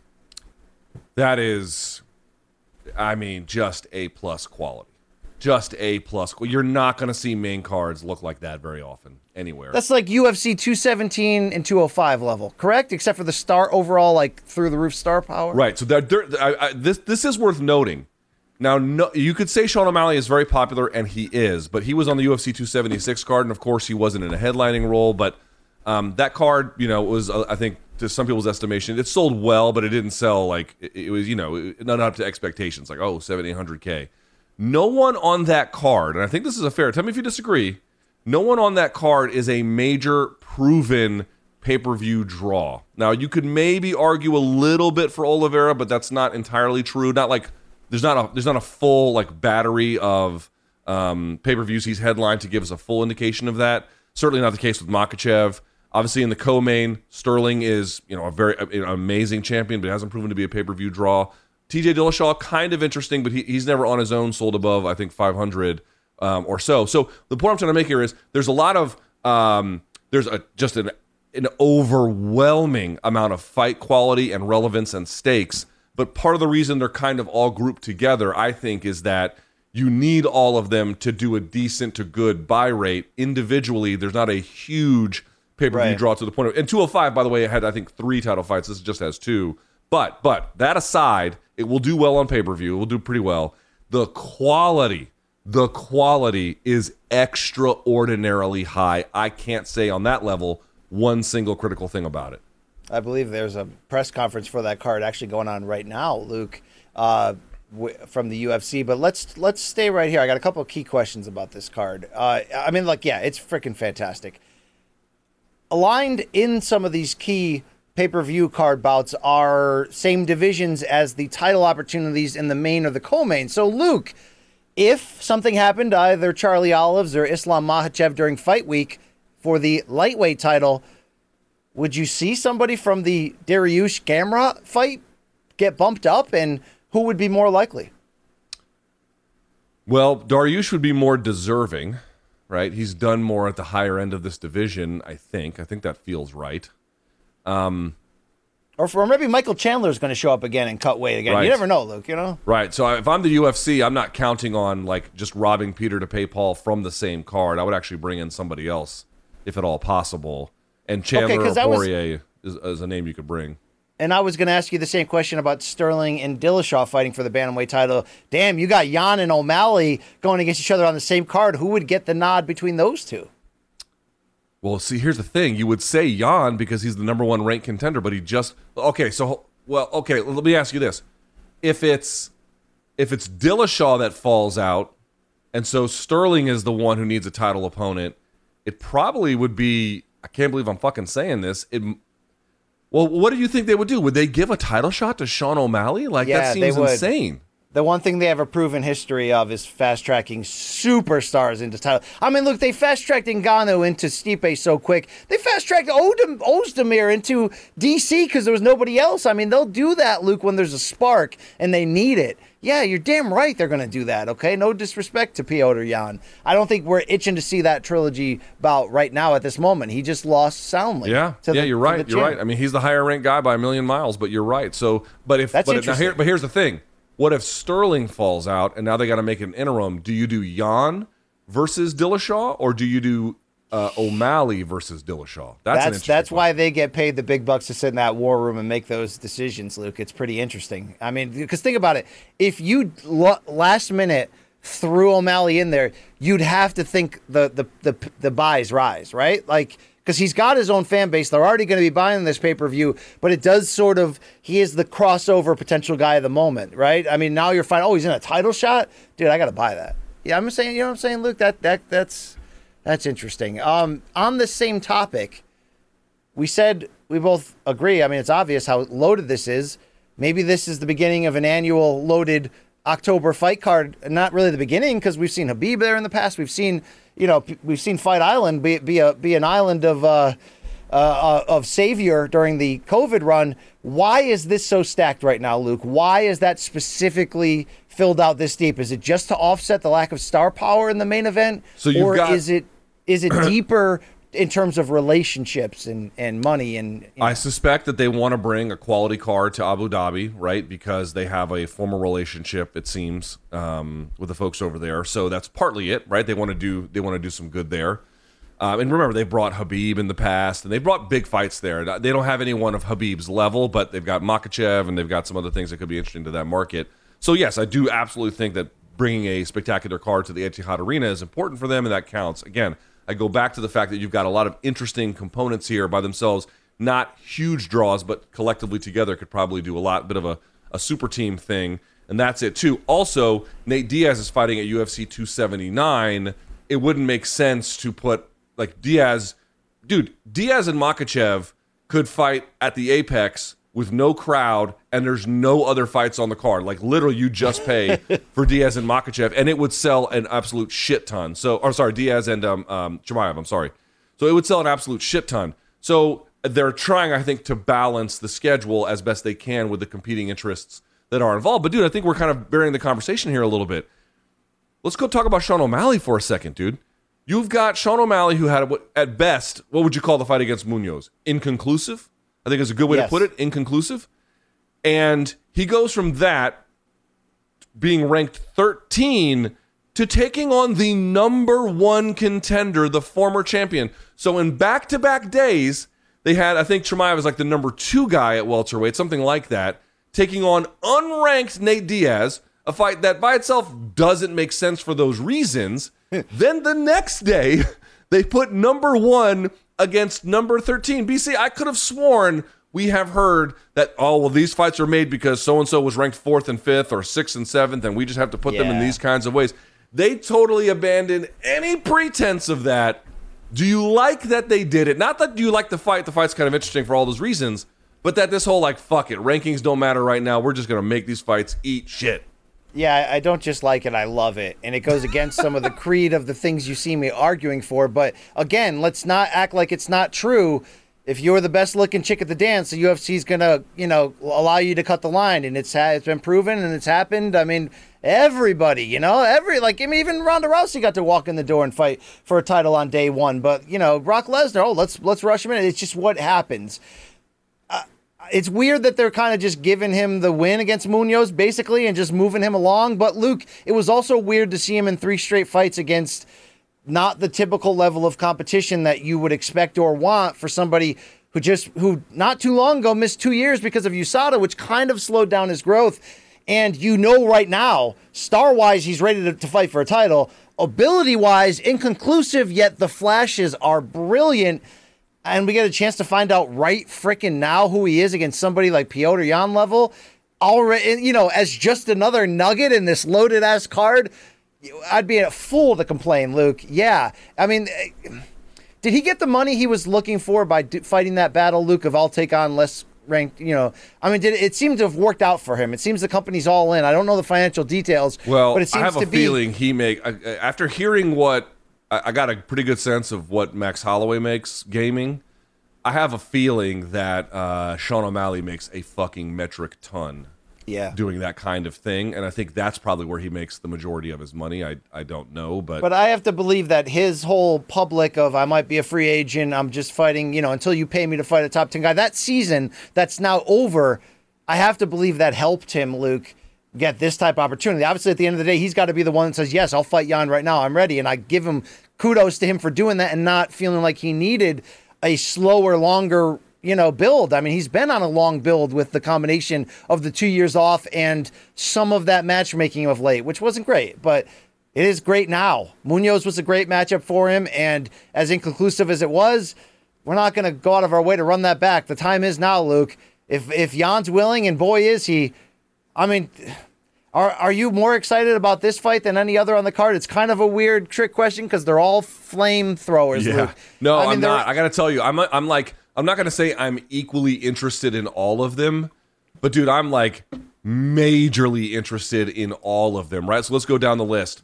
Who's going to be the lightweight champion? And you have Charles Oliveira, who is the most I mean, what an what a phenomenal not turnaround to his career, but journey. I think is a good way I hope to put it against this guy that is the presumed next to Khabib, whether that's fair or not. Right? I'm not. I'm not. I'm not saying it's true or it's not, but there is this talk about him in that way, sort of like you know Khabib has kind of knighted him as the replacement, and he has done really great work in this division. Let's see what he can do. That's huge.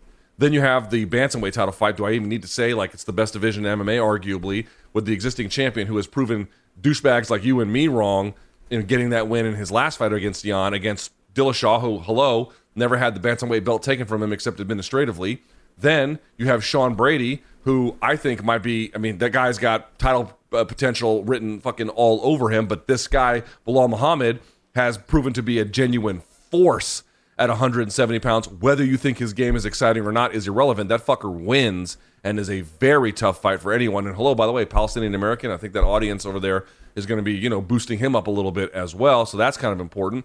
Then you've got Dariush taking on Gamrot. Dariush, by the way, super skilled, but just willing to have all out action fights against a guy like Gamrot who has just an insane, insane gas tank plus next level kind of overall game. And then you go to Sean O'Malley, who is all the things about this, you know, next level guy, but has somewhat unproven. And the two times he's gone up in rank, it's been these weird kind of fights. Well, here he can jump all of that shit. I mean, nothing would be more, nothing would validate Sean O'Malley more. Forget about the hype and the hair and all that shit.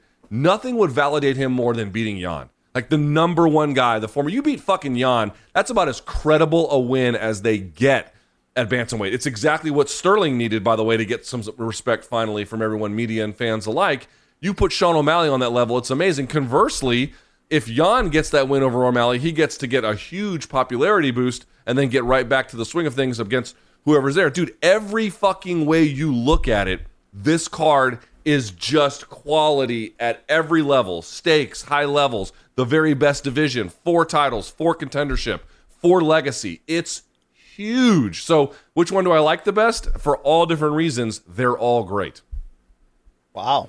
There was, there was some real passion in that LT. I, I love this card, that. bro. I love this card. I, I think I've come around to being most excited here about this O'Malley fight amid uh, all diamonds, right? All diamonds there, no pearls, Luke, okay? Don't don't be RG3. No pressure, no diamonds. Yeah, yeah. I was watching RG3 highlights last night, Luke, while sitting in the eighth row there on the uh, on the old flight. Yeah, it was great. It was it's exciting, Luke. Okay, while listening to '70s records. You know what I'm saying? Great. You were So wait, you were watching RG3 highlights from like what 2012? Yeah, with the Redskins. Or sorry, the the Reds. Yeah, sorry, the Redskins. Well, yeah, the- at the time, the Redskins. Yeah. Yeah, all right. Uh, let's keep the show moving. Topic four takes us to this. Talk about a stacked card, UFC 280.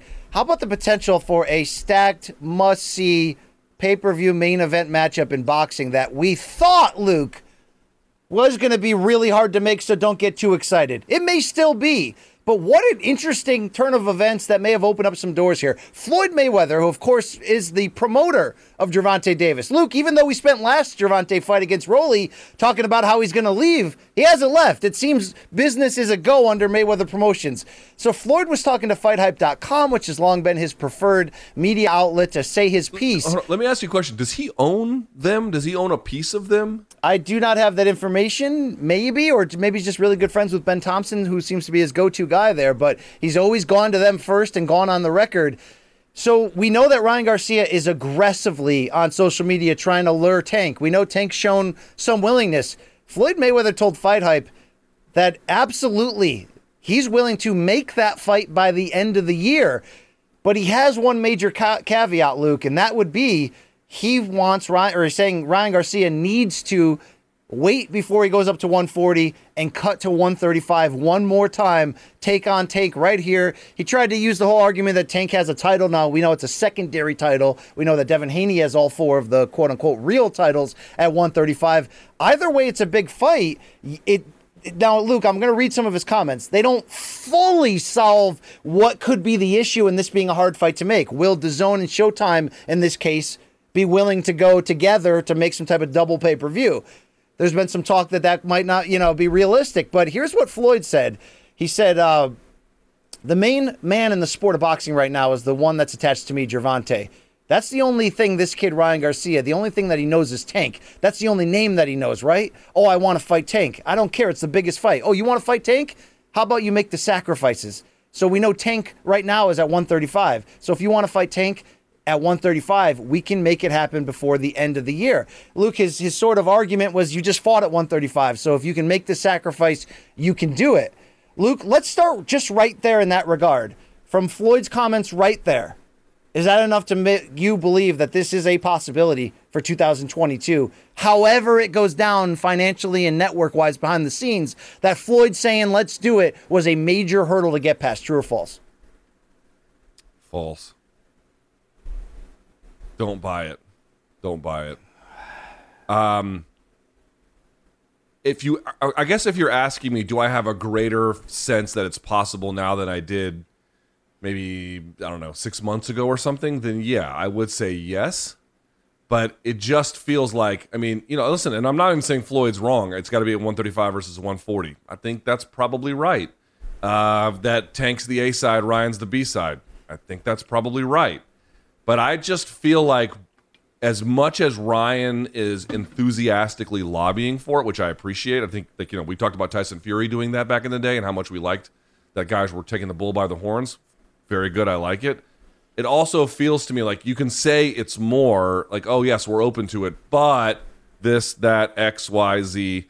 It's like it's like you're substituting a no for a yes, but then the yes just has a series of no's behind it. It's not real. It's a distinction without a difference to me. Um, that's well, kind of where I'm at. Am I, am I being too much of a hater? Well, it, it depends on some things, right? I mean, it depends. There's this can Floyd get Al Haymon, the PBC, who, who oh, sorry, you know they partner with? Distinction. Sorry, go ahead. Can, can, can he get Al to agree with this? Is Al on board with this? Can Showtime be talked into it? We have seen Stephen Espinoza's comments in the past saying, "Love the fight, don't see a need to work with DAZN. What do they bring to the table?" Obviously, that's got to get through. That specific question about the competing networks was asked apparently in this interview to Floyd, and here's his response. That fight will not be difficult to make. We don't have a problem. This is what we're going to do, okay? No, we're going to turn down a lot of things, but we ain't going to turn down no money. We can turn down our collars, you know, but we ain't going to turn down no money. So with that being said, we've all done some foolish things in life, but we not no damn fools. So now I'm letting Oscar know this. Oscar, we can make the fight happen, but the fight's got to be at 135. And Luke, he also closed by saying this is kind of com- comedic, but he said Ryan Garcia also would have to do an interview with Fight Hype before entering the negotiation room. which is, I mean, it's such typical Floyd. Floyd's told Fight Hype in, in, the past when Ryan Garcia first showed interest in fighting Gervonta, he was like, "Okay, you can fight Gervonta, but you got to fight Rolly first. But at first, people were like, "Who the hell's Rolly?" We didn't know about him at that point. So, I don't know, Luke. I mean, this doesn't address fully the two network thing. Of course, it doesn't. But to see Floyd not answer with this answer that would have gotten me upset, which is, okay, you want to fight us? You're going to fight on our terms. Come to us on our network, only on our terms. Now, he did identify terms, and the A sides historically have always done that. One thing Floyd said in this interview I wasn't a 154 guy, but I knew I had to move up there to fight Oscar. I knew I had to move up there to fight Cotto, and I did it. He did, Luke. He won those fights. Um, I, I do agree with that. Making Ryan Garcia cut down one more time at the end of the day, it's what you got to do to get the fight. But can Floyd control the other parts of it. What's going to be the financial split? There's still more hurdles, but seeing him do anything but say, you know, come to us, this seems promising, Luke. He didn't say no. All right, you're saying there's a chance, Luke. Okay, I'm sorry. There's some fights that are that are so enticing And again, this isn't two guys in their mid 30s. We're not Spence and Crawford just saying, I hope they finally see each other before it's too late. Right. This is 27 year old Davis against 23 year old Garcia at a point where both have done some stuff. Gervonta's certainly done more, but neither one have had that like one defining breakthrough guy that everyone thought could beat them, but then oh, they got the win moment. And for both fighters, there's some of that in this, Luke. Uh, this is a fight to, to to lose my morals and get just freaking excited about, Luke. And I'm I'm damn excited about this possibility. I mean, this is one of those like brings in different audiences. You don't know who's going to win. They're both unbeaten. They both got a puncher's chance. They're both going for the KO. They're both stars who haven't yet been fully proven. This is the kind of shit that keeps you a boxing fan. Fights like this, Luke. I think it's yeah, possible. BC, here's what I guess I would say. Do I think the likelihood is now greater than it was previously? Yes, you make good arguments. But I don't think we've reached the point where it's past the tipping point of likelihood. In other words, I still see it as overall at this stage unlikely. I need to see something else that gets me to say, okay, it may be, you know, we went from 5% to now 25% likelihood. That's still 25% is five times as likely as 5%, but it's still not likely that it happens. It's still more often than not not going to happen. So I guess that's where I'm at. I, I, I take your point that it is a meaningful difference. Okay. But it's not meaningful enough to pass the tipping point from being unlikely to now likely for me. Well, if you're asking about my personal tipping point, Luke, yes, I do have a phoner. Okay, I am rock hard with emotion right now. Okay, you so know I, gotta give you credit. It took you an hour and 51 minutes before you made a reference to your genitalia. That's that's a that's a new record for you. Usually it takes a minute mean, and 51 seconds. I think you mean until I made an obvious reference, Luke. I've been I've been throwing things over your head all show. Okay, okay, uh, Luke, you do just, you, you know, do tend to do that. That is a fair point. Okay, right. um, look, I don't know who's going to be the person that roadblocks this if it has roadblock potential, and yes, it does. There's a lot of people at this table, Luke. Okay, a lot of cooks in this kitchen, but they, meaning Floyd and Mayweather Promotions, which by association also kind of means Al Haymon and PBC, they wouldn't. They would need this fight to make them so much money that it's worth doing, even though it's difficult, and give them the confidence that they can win it. And I think they have both, Luke. I think Floyd and them realize Ryan Garcia brings legitimate, you know, marketing side and, and money wise brings something to the table.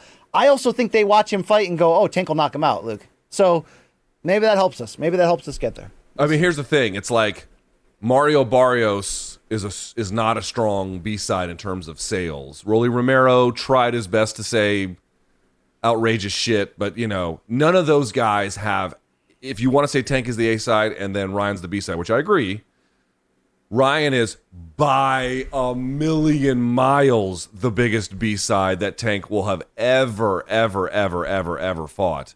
And so, to your point, that makes him significantly more attractive. Plus, they probably like his chances.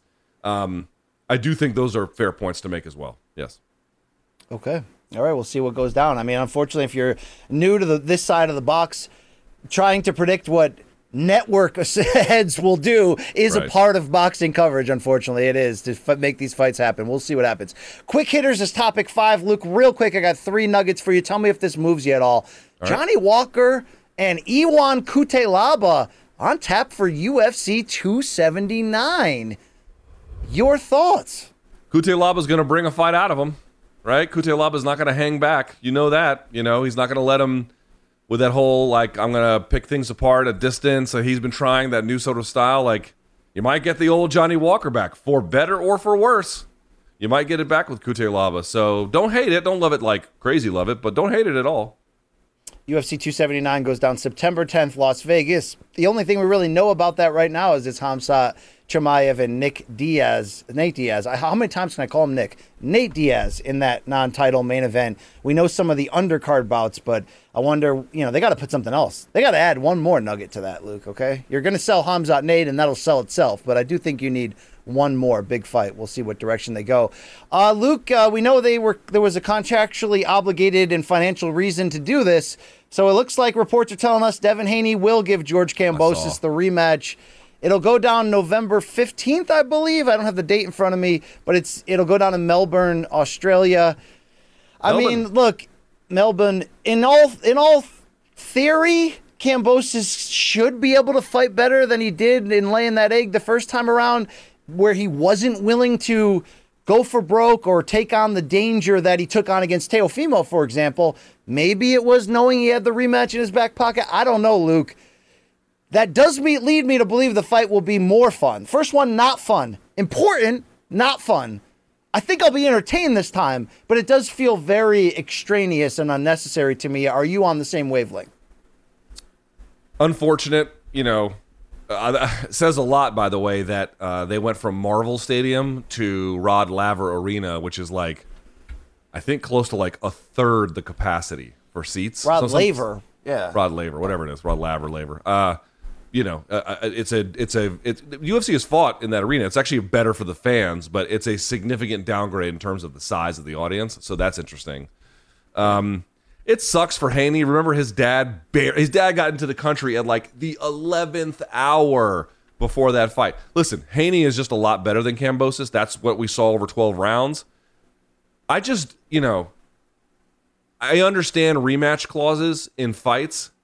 I get it, but there needs to be some kind of limits on it, especially for like mandatory uh, situations from the original fight that that limit how much they can do this kind of thing. So I believe mandatories can't have rematch clauses, Luke. I believe that's the so rule. so then what is the, God, what was The it? with that? rematch. Okay, this was the, the this was the toll that Devin Haney, who became a free agent network and promotionally, leaving DAZN and Eddie Hearn. This was the toll he had to pay in order to sign a co-partnership with Lou DiBella or Lou DiBella reps Kambosos. So in order to sign that co-partnership with Top Rank, who's putting on the card with ESPN as the network, right? They ha- he had to sign into the two fight agreement because Kambosos was the champion with leverage, fighting in his own backyard. So.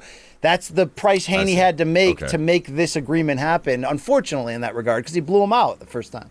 Yeah, I mean, it sucks for Haney because he's the guy with all the belts that he has to go back to Australia. It was a pain in the ass the first time. He made it work. I suspect he'll win the second fight. Might be a little bit closer. First one was, you know, not a beating, but a blowout. Um, you know, it's unfortunate, but I don't think it's majorly consequential uh, either way. It sucks. Yeah, it sucks for it, it sucks for. Haney big time, but It, it does. Yeah, we'll see what happens there. Uh, finally, uh, Manny Pacquiao may not have won the presidency, losing uh, in the Philippines, Luke, but he's going to be back in the ring. Only this time it'll be an exhibition. So I don't know if this is technically him coming out of retirement, although I fully expect him to. Luke, he'll be facing uh, YouTuber DK Yoo this uh, this December, and the fight is set up to raise funds for the Ukraine-Russia war victims. Um, okay. Can he stretch this fucking guy for us? I mean, I don't even know who he I is. don't know. I don't. I don't follow the you. I'm not. You know. I'm. I don't follow the YouTubes. I know we're on YouTube, Luke. I, I watch. I watched RG three highlights last night. You know what I mean? But that's about it on YouTube. Okay. Thank you, Luke. I do expect fully to not only see a Manny Pacquiao back, but I know you poo pooed the idea a few times.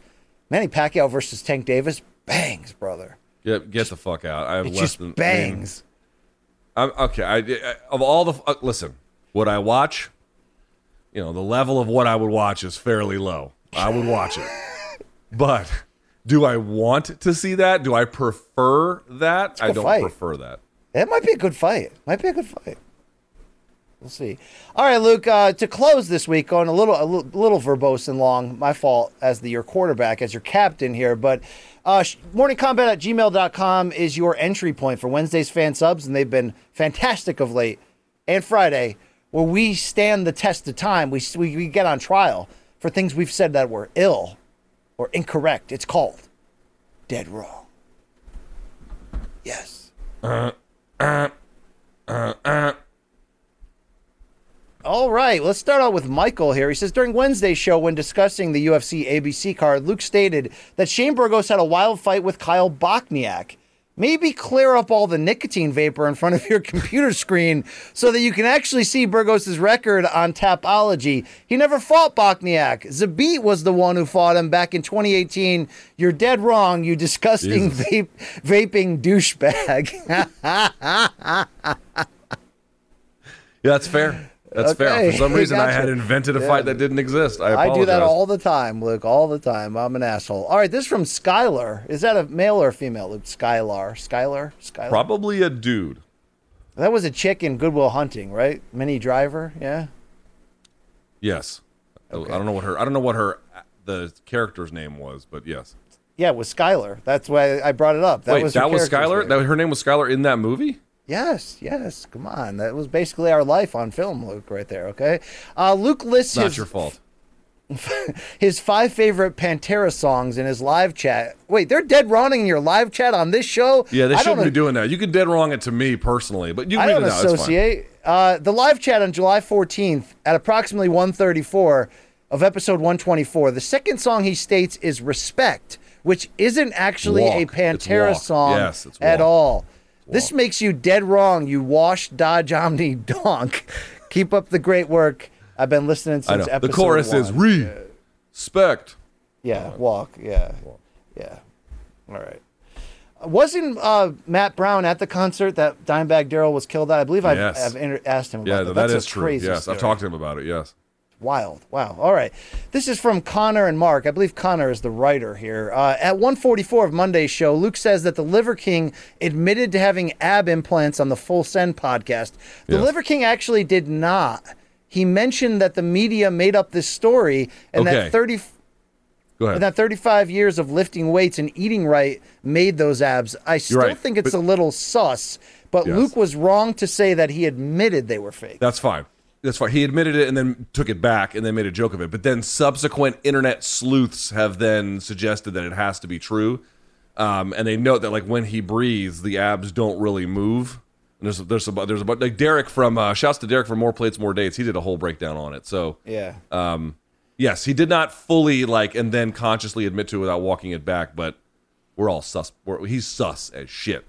Um, I'm now following Liver Queen on Instagram as well, Luke. Too. I, I need to I learn bet, about. I bet all you the are, you fucking dirtbag. I bet you are. all the ancestral tenants, Luke. I need to learn about all of them. Okay. Uh, this one's from Omar. Hey, it's Omar again, your friend from the Canary Islands. Luke, that's incredible that he lives there and watches us. It is cool. It's a it's a round world, man. It's a Yeah, round man. world. Uh, in Morning Kombat 324, that's the episode number, during Have You Seen This Shit at two hours, BC said it was a squash match, and Luke Thomas corrected him, saying it was a pickleball match. But that's dead wrong. It's a padel match, a racket sport originating in Mexico and different from the sport known in the U.S. as paddle tennis. The main differences are that the court has walls, the ball is different, and is always played in doubles, as you can see in the video. Much love from Spain. Keep up the good work. It's pickleball. Fuck off. Oh wow! You sent Omar to Canary Hell. You know what I mean? He's Damn. probably right. I mean, listen, if we're you know, it looked like pickleball, which is a game that geezers like you and I will play in probably five years when we can't fucking move Yeah, anymore. Yeah. and know. complain about like taxes and and kids and the millennials and millennials having kids. Luke, yeah, that's great. Uh, uh, by the way, the guy who worked out with um, Tony Ferguson wearing the MK shirt at Mm-hmm. Snick Diaz, I'm told he was at our live show as well in in Vegas. Amazing. That guy's Yeah. like a, a, a P1 is that guy. P1. Absolutely. Big fan of that guy. Uh, Vinny says at 40 minutes and 45 seconds of episode 325, Luke said that TJ Dillashaw never had the title taken from him other than for administrative reasons and not what happened inside the octagon. This is dead wrong due to the fact that TJ lost a split decision to Dominick Cruz in their match at UFC Fight Night We're 81. talking about the last belt that he had, fuckos. That's what we're talking about. uh, back in January of 2016. Double down on that AG1. Uh, okay. I mean, that's not what we're talking about, but yeah, I mean, Love the show. yeah. All right. All right. All right. Wow, I mean, Vinny got up inside on you. I like that, Luke. Wow. I mean, but it's not the point I was making. The point was he had the belt when USADA came crashing down on him. Yes. That's the point. you pedantic piece of shit. Yes, yes. Uh, did he lose? Yeah, he lost the belt to USADA. Yeah, okay. Uh, this is Greg. Harry also wrote about this, but this is Greg writing. This is our last one. What's up, fellas? It's your boy Taking a Greg. beating today. Yeah, this is all one way traffic. I'm loving it. I'm back with another dead wrong for certified frat legend himself, Luke Thomas. While discussing Nate Diaz versus Khamzat on Wednesday's show, Luke claimed that neither Diaz brother had ever pulled out of a fight due to injury. This is dead wrong because Nate pulled out of the Leon Edwards fight at UFC 262, only for it to be rescheduled the following month at 63. I recognize Luke speaks closely with Nate's team, so perhaps he knows something I don't. But every report I can find states that Nate pulled out with the injury. P.S. Luke, I want that rematch. Oh, dude, that's Punch Drunk Pete. Ah. That's Greg. Yeah. I would have to double check that. He could be right. He could be right. I don't remember it that way, but I also thought that uh, Shane Burgos fought motherfuckers he didn't fight. So it's worth a double check. Uh, morningkombat at gmail.com will get your uh, your shit read by Mike. God damn, I had to face the firing squad today.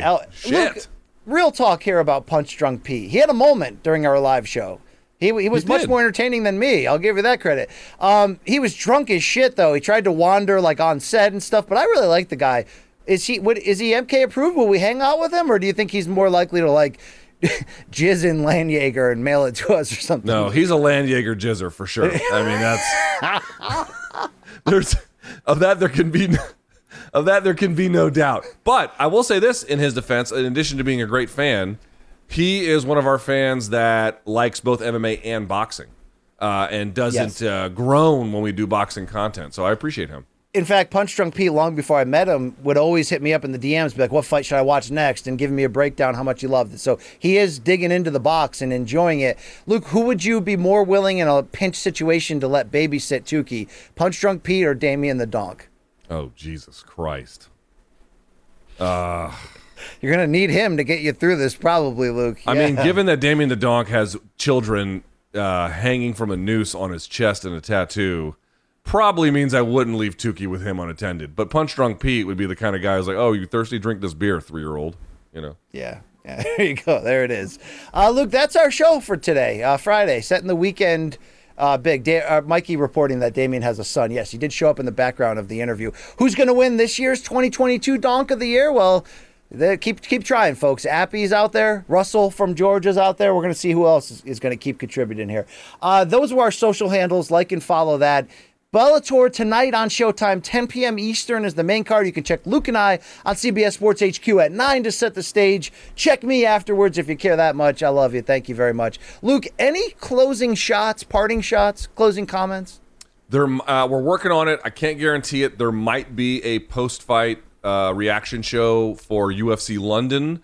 No guarantees. We're working on that. And then next couple of weeks, uh, we got well. You, there's some vacation going on the next month, really, between you and I. But even with all that, we, we got a lot of extra stuff planned. So be on the lookout as always. As always, check youtube.com slash morning kombat. Obviously, we would love for you to like this video and subscribe, but Great content outside of the three live shows per week, interviews. You can check out my chat with Danny Garcia, who's back July 30th on Showtime at a new weight class at 154. Luke talked to Jake Paul. Him and I talked to, of course, Hasim Rahman Jr. They'll be fighting August 6th on Showtime pay per view. Start your 30 day free trial right now of Showtime. Why not? Showtime.com. Do that shit. Luke, I wanted to close with a brief editorial. A lot of people are hitting me up saying, BC, it's like it's great that you guys are pushing AG1 so hard. But I know you. I know how you live your life. I know what color your liver is. You're going to try to sell me something that obviously is is is not helping you, you know, in any form as you cough it your lungs out into. And I get a lot of people that say this, Luke. But how smart are you guys really? Maybe it's the AG1 that's keeping me alive. Yeah, I don't think they understand. It's like, but for the AG1, it would be much worse. Is it a miracle cure? Nothing is. But in terms of the healthy, like what's all the unhealthy and all the healthy things in the balance here, AG1 is the only thing keeping those scales even remotely close. Maybe that's how I make it to the microphone three days a week. All right. Do you ever think of that? All right. Why, why don't you, you, pour more water over your coffee mug that has coffee left in it and then just drink brown water like a piece of shit that you are? So I do the move that my dad does historically, Luke, which is if there's coffee left in the in the maker in the morning, just throw that in a cup, heat it up while you're while you're making new coffee. And and like this morning I didn't even make new coffee. I just drank old stuff. To some people that's like you know that's like uh gross as shit Luke. Are you in on that that is insanely gross again the only uh, gross thing I ever did with coffee was put it in my gums like take the the granules and put it in my gums as like a wake up call but other than that uh, yeah, yeah, you're a gross piece of shit. Yes. All right, confirmed. There it is. We got to the bottom of it. Thank you to Malka, Showtime, CBS Sports, Long Island Luke on the ones and twos there. Maybe Manich Shiting. I saw um, Gaff's vacation picture, so continue to live it up in the Caribbean. We love you as well out there. Uh, for Mikey Morms, for the great Luke Thomas, LT himself, I am Brian Campbell reminding you, right? All work good I'll work fine. But first, take care of Ed. Be well up here. You got this. We're going to get through another week. Enjoy the fights this weekend. Two words for the people We out. Don't see Thor. It sucks.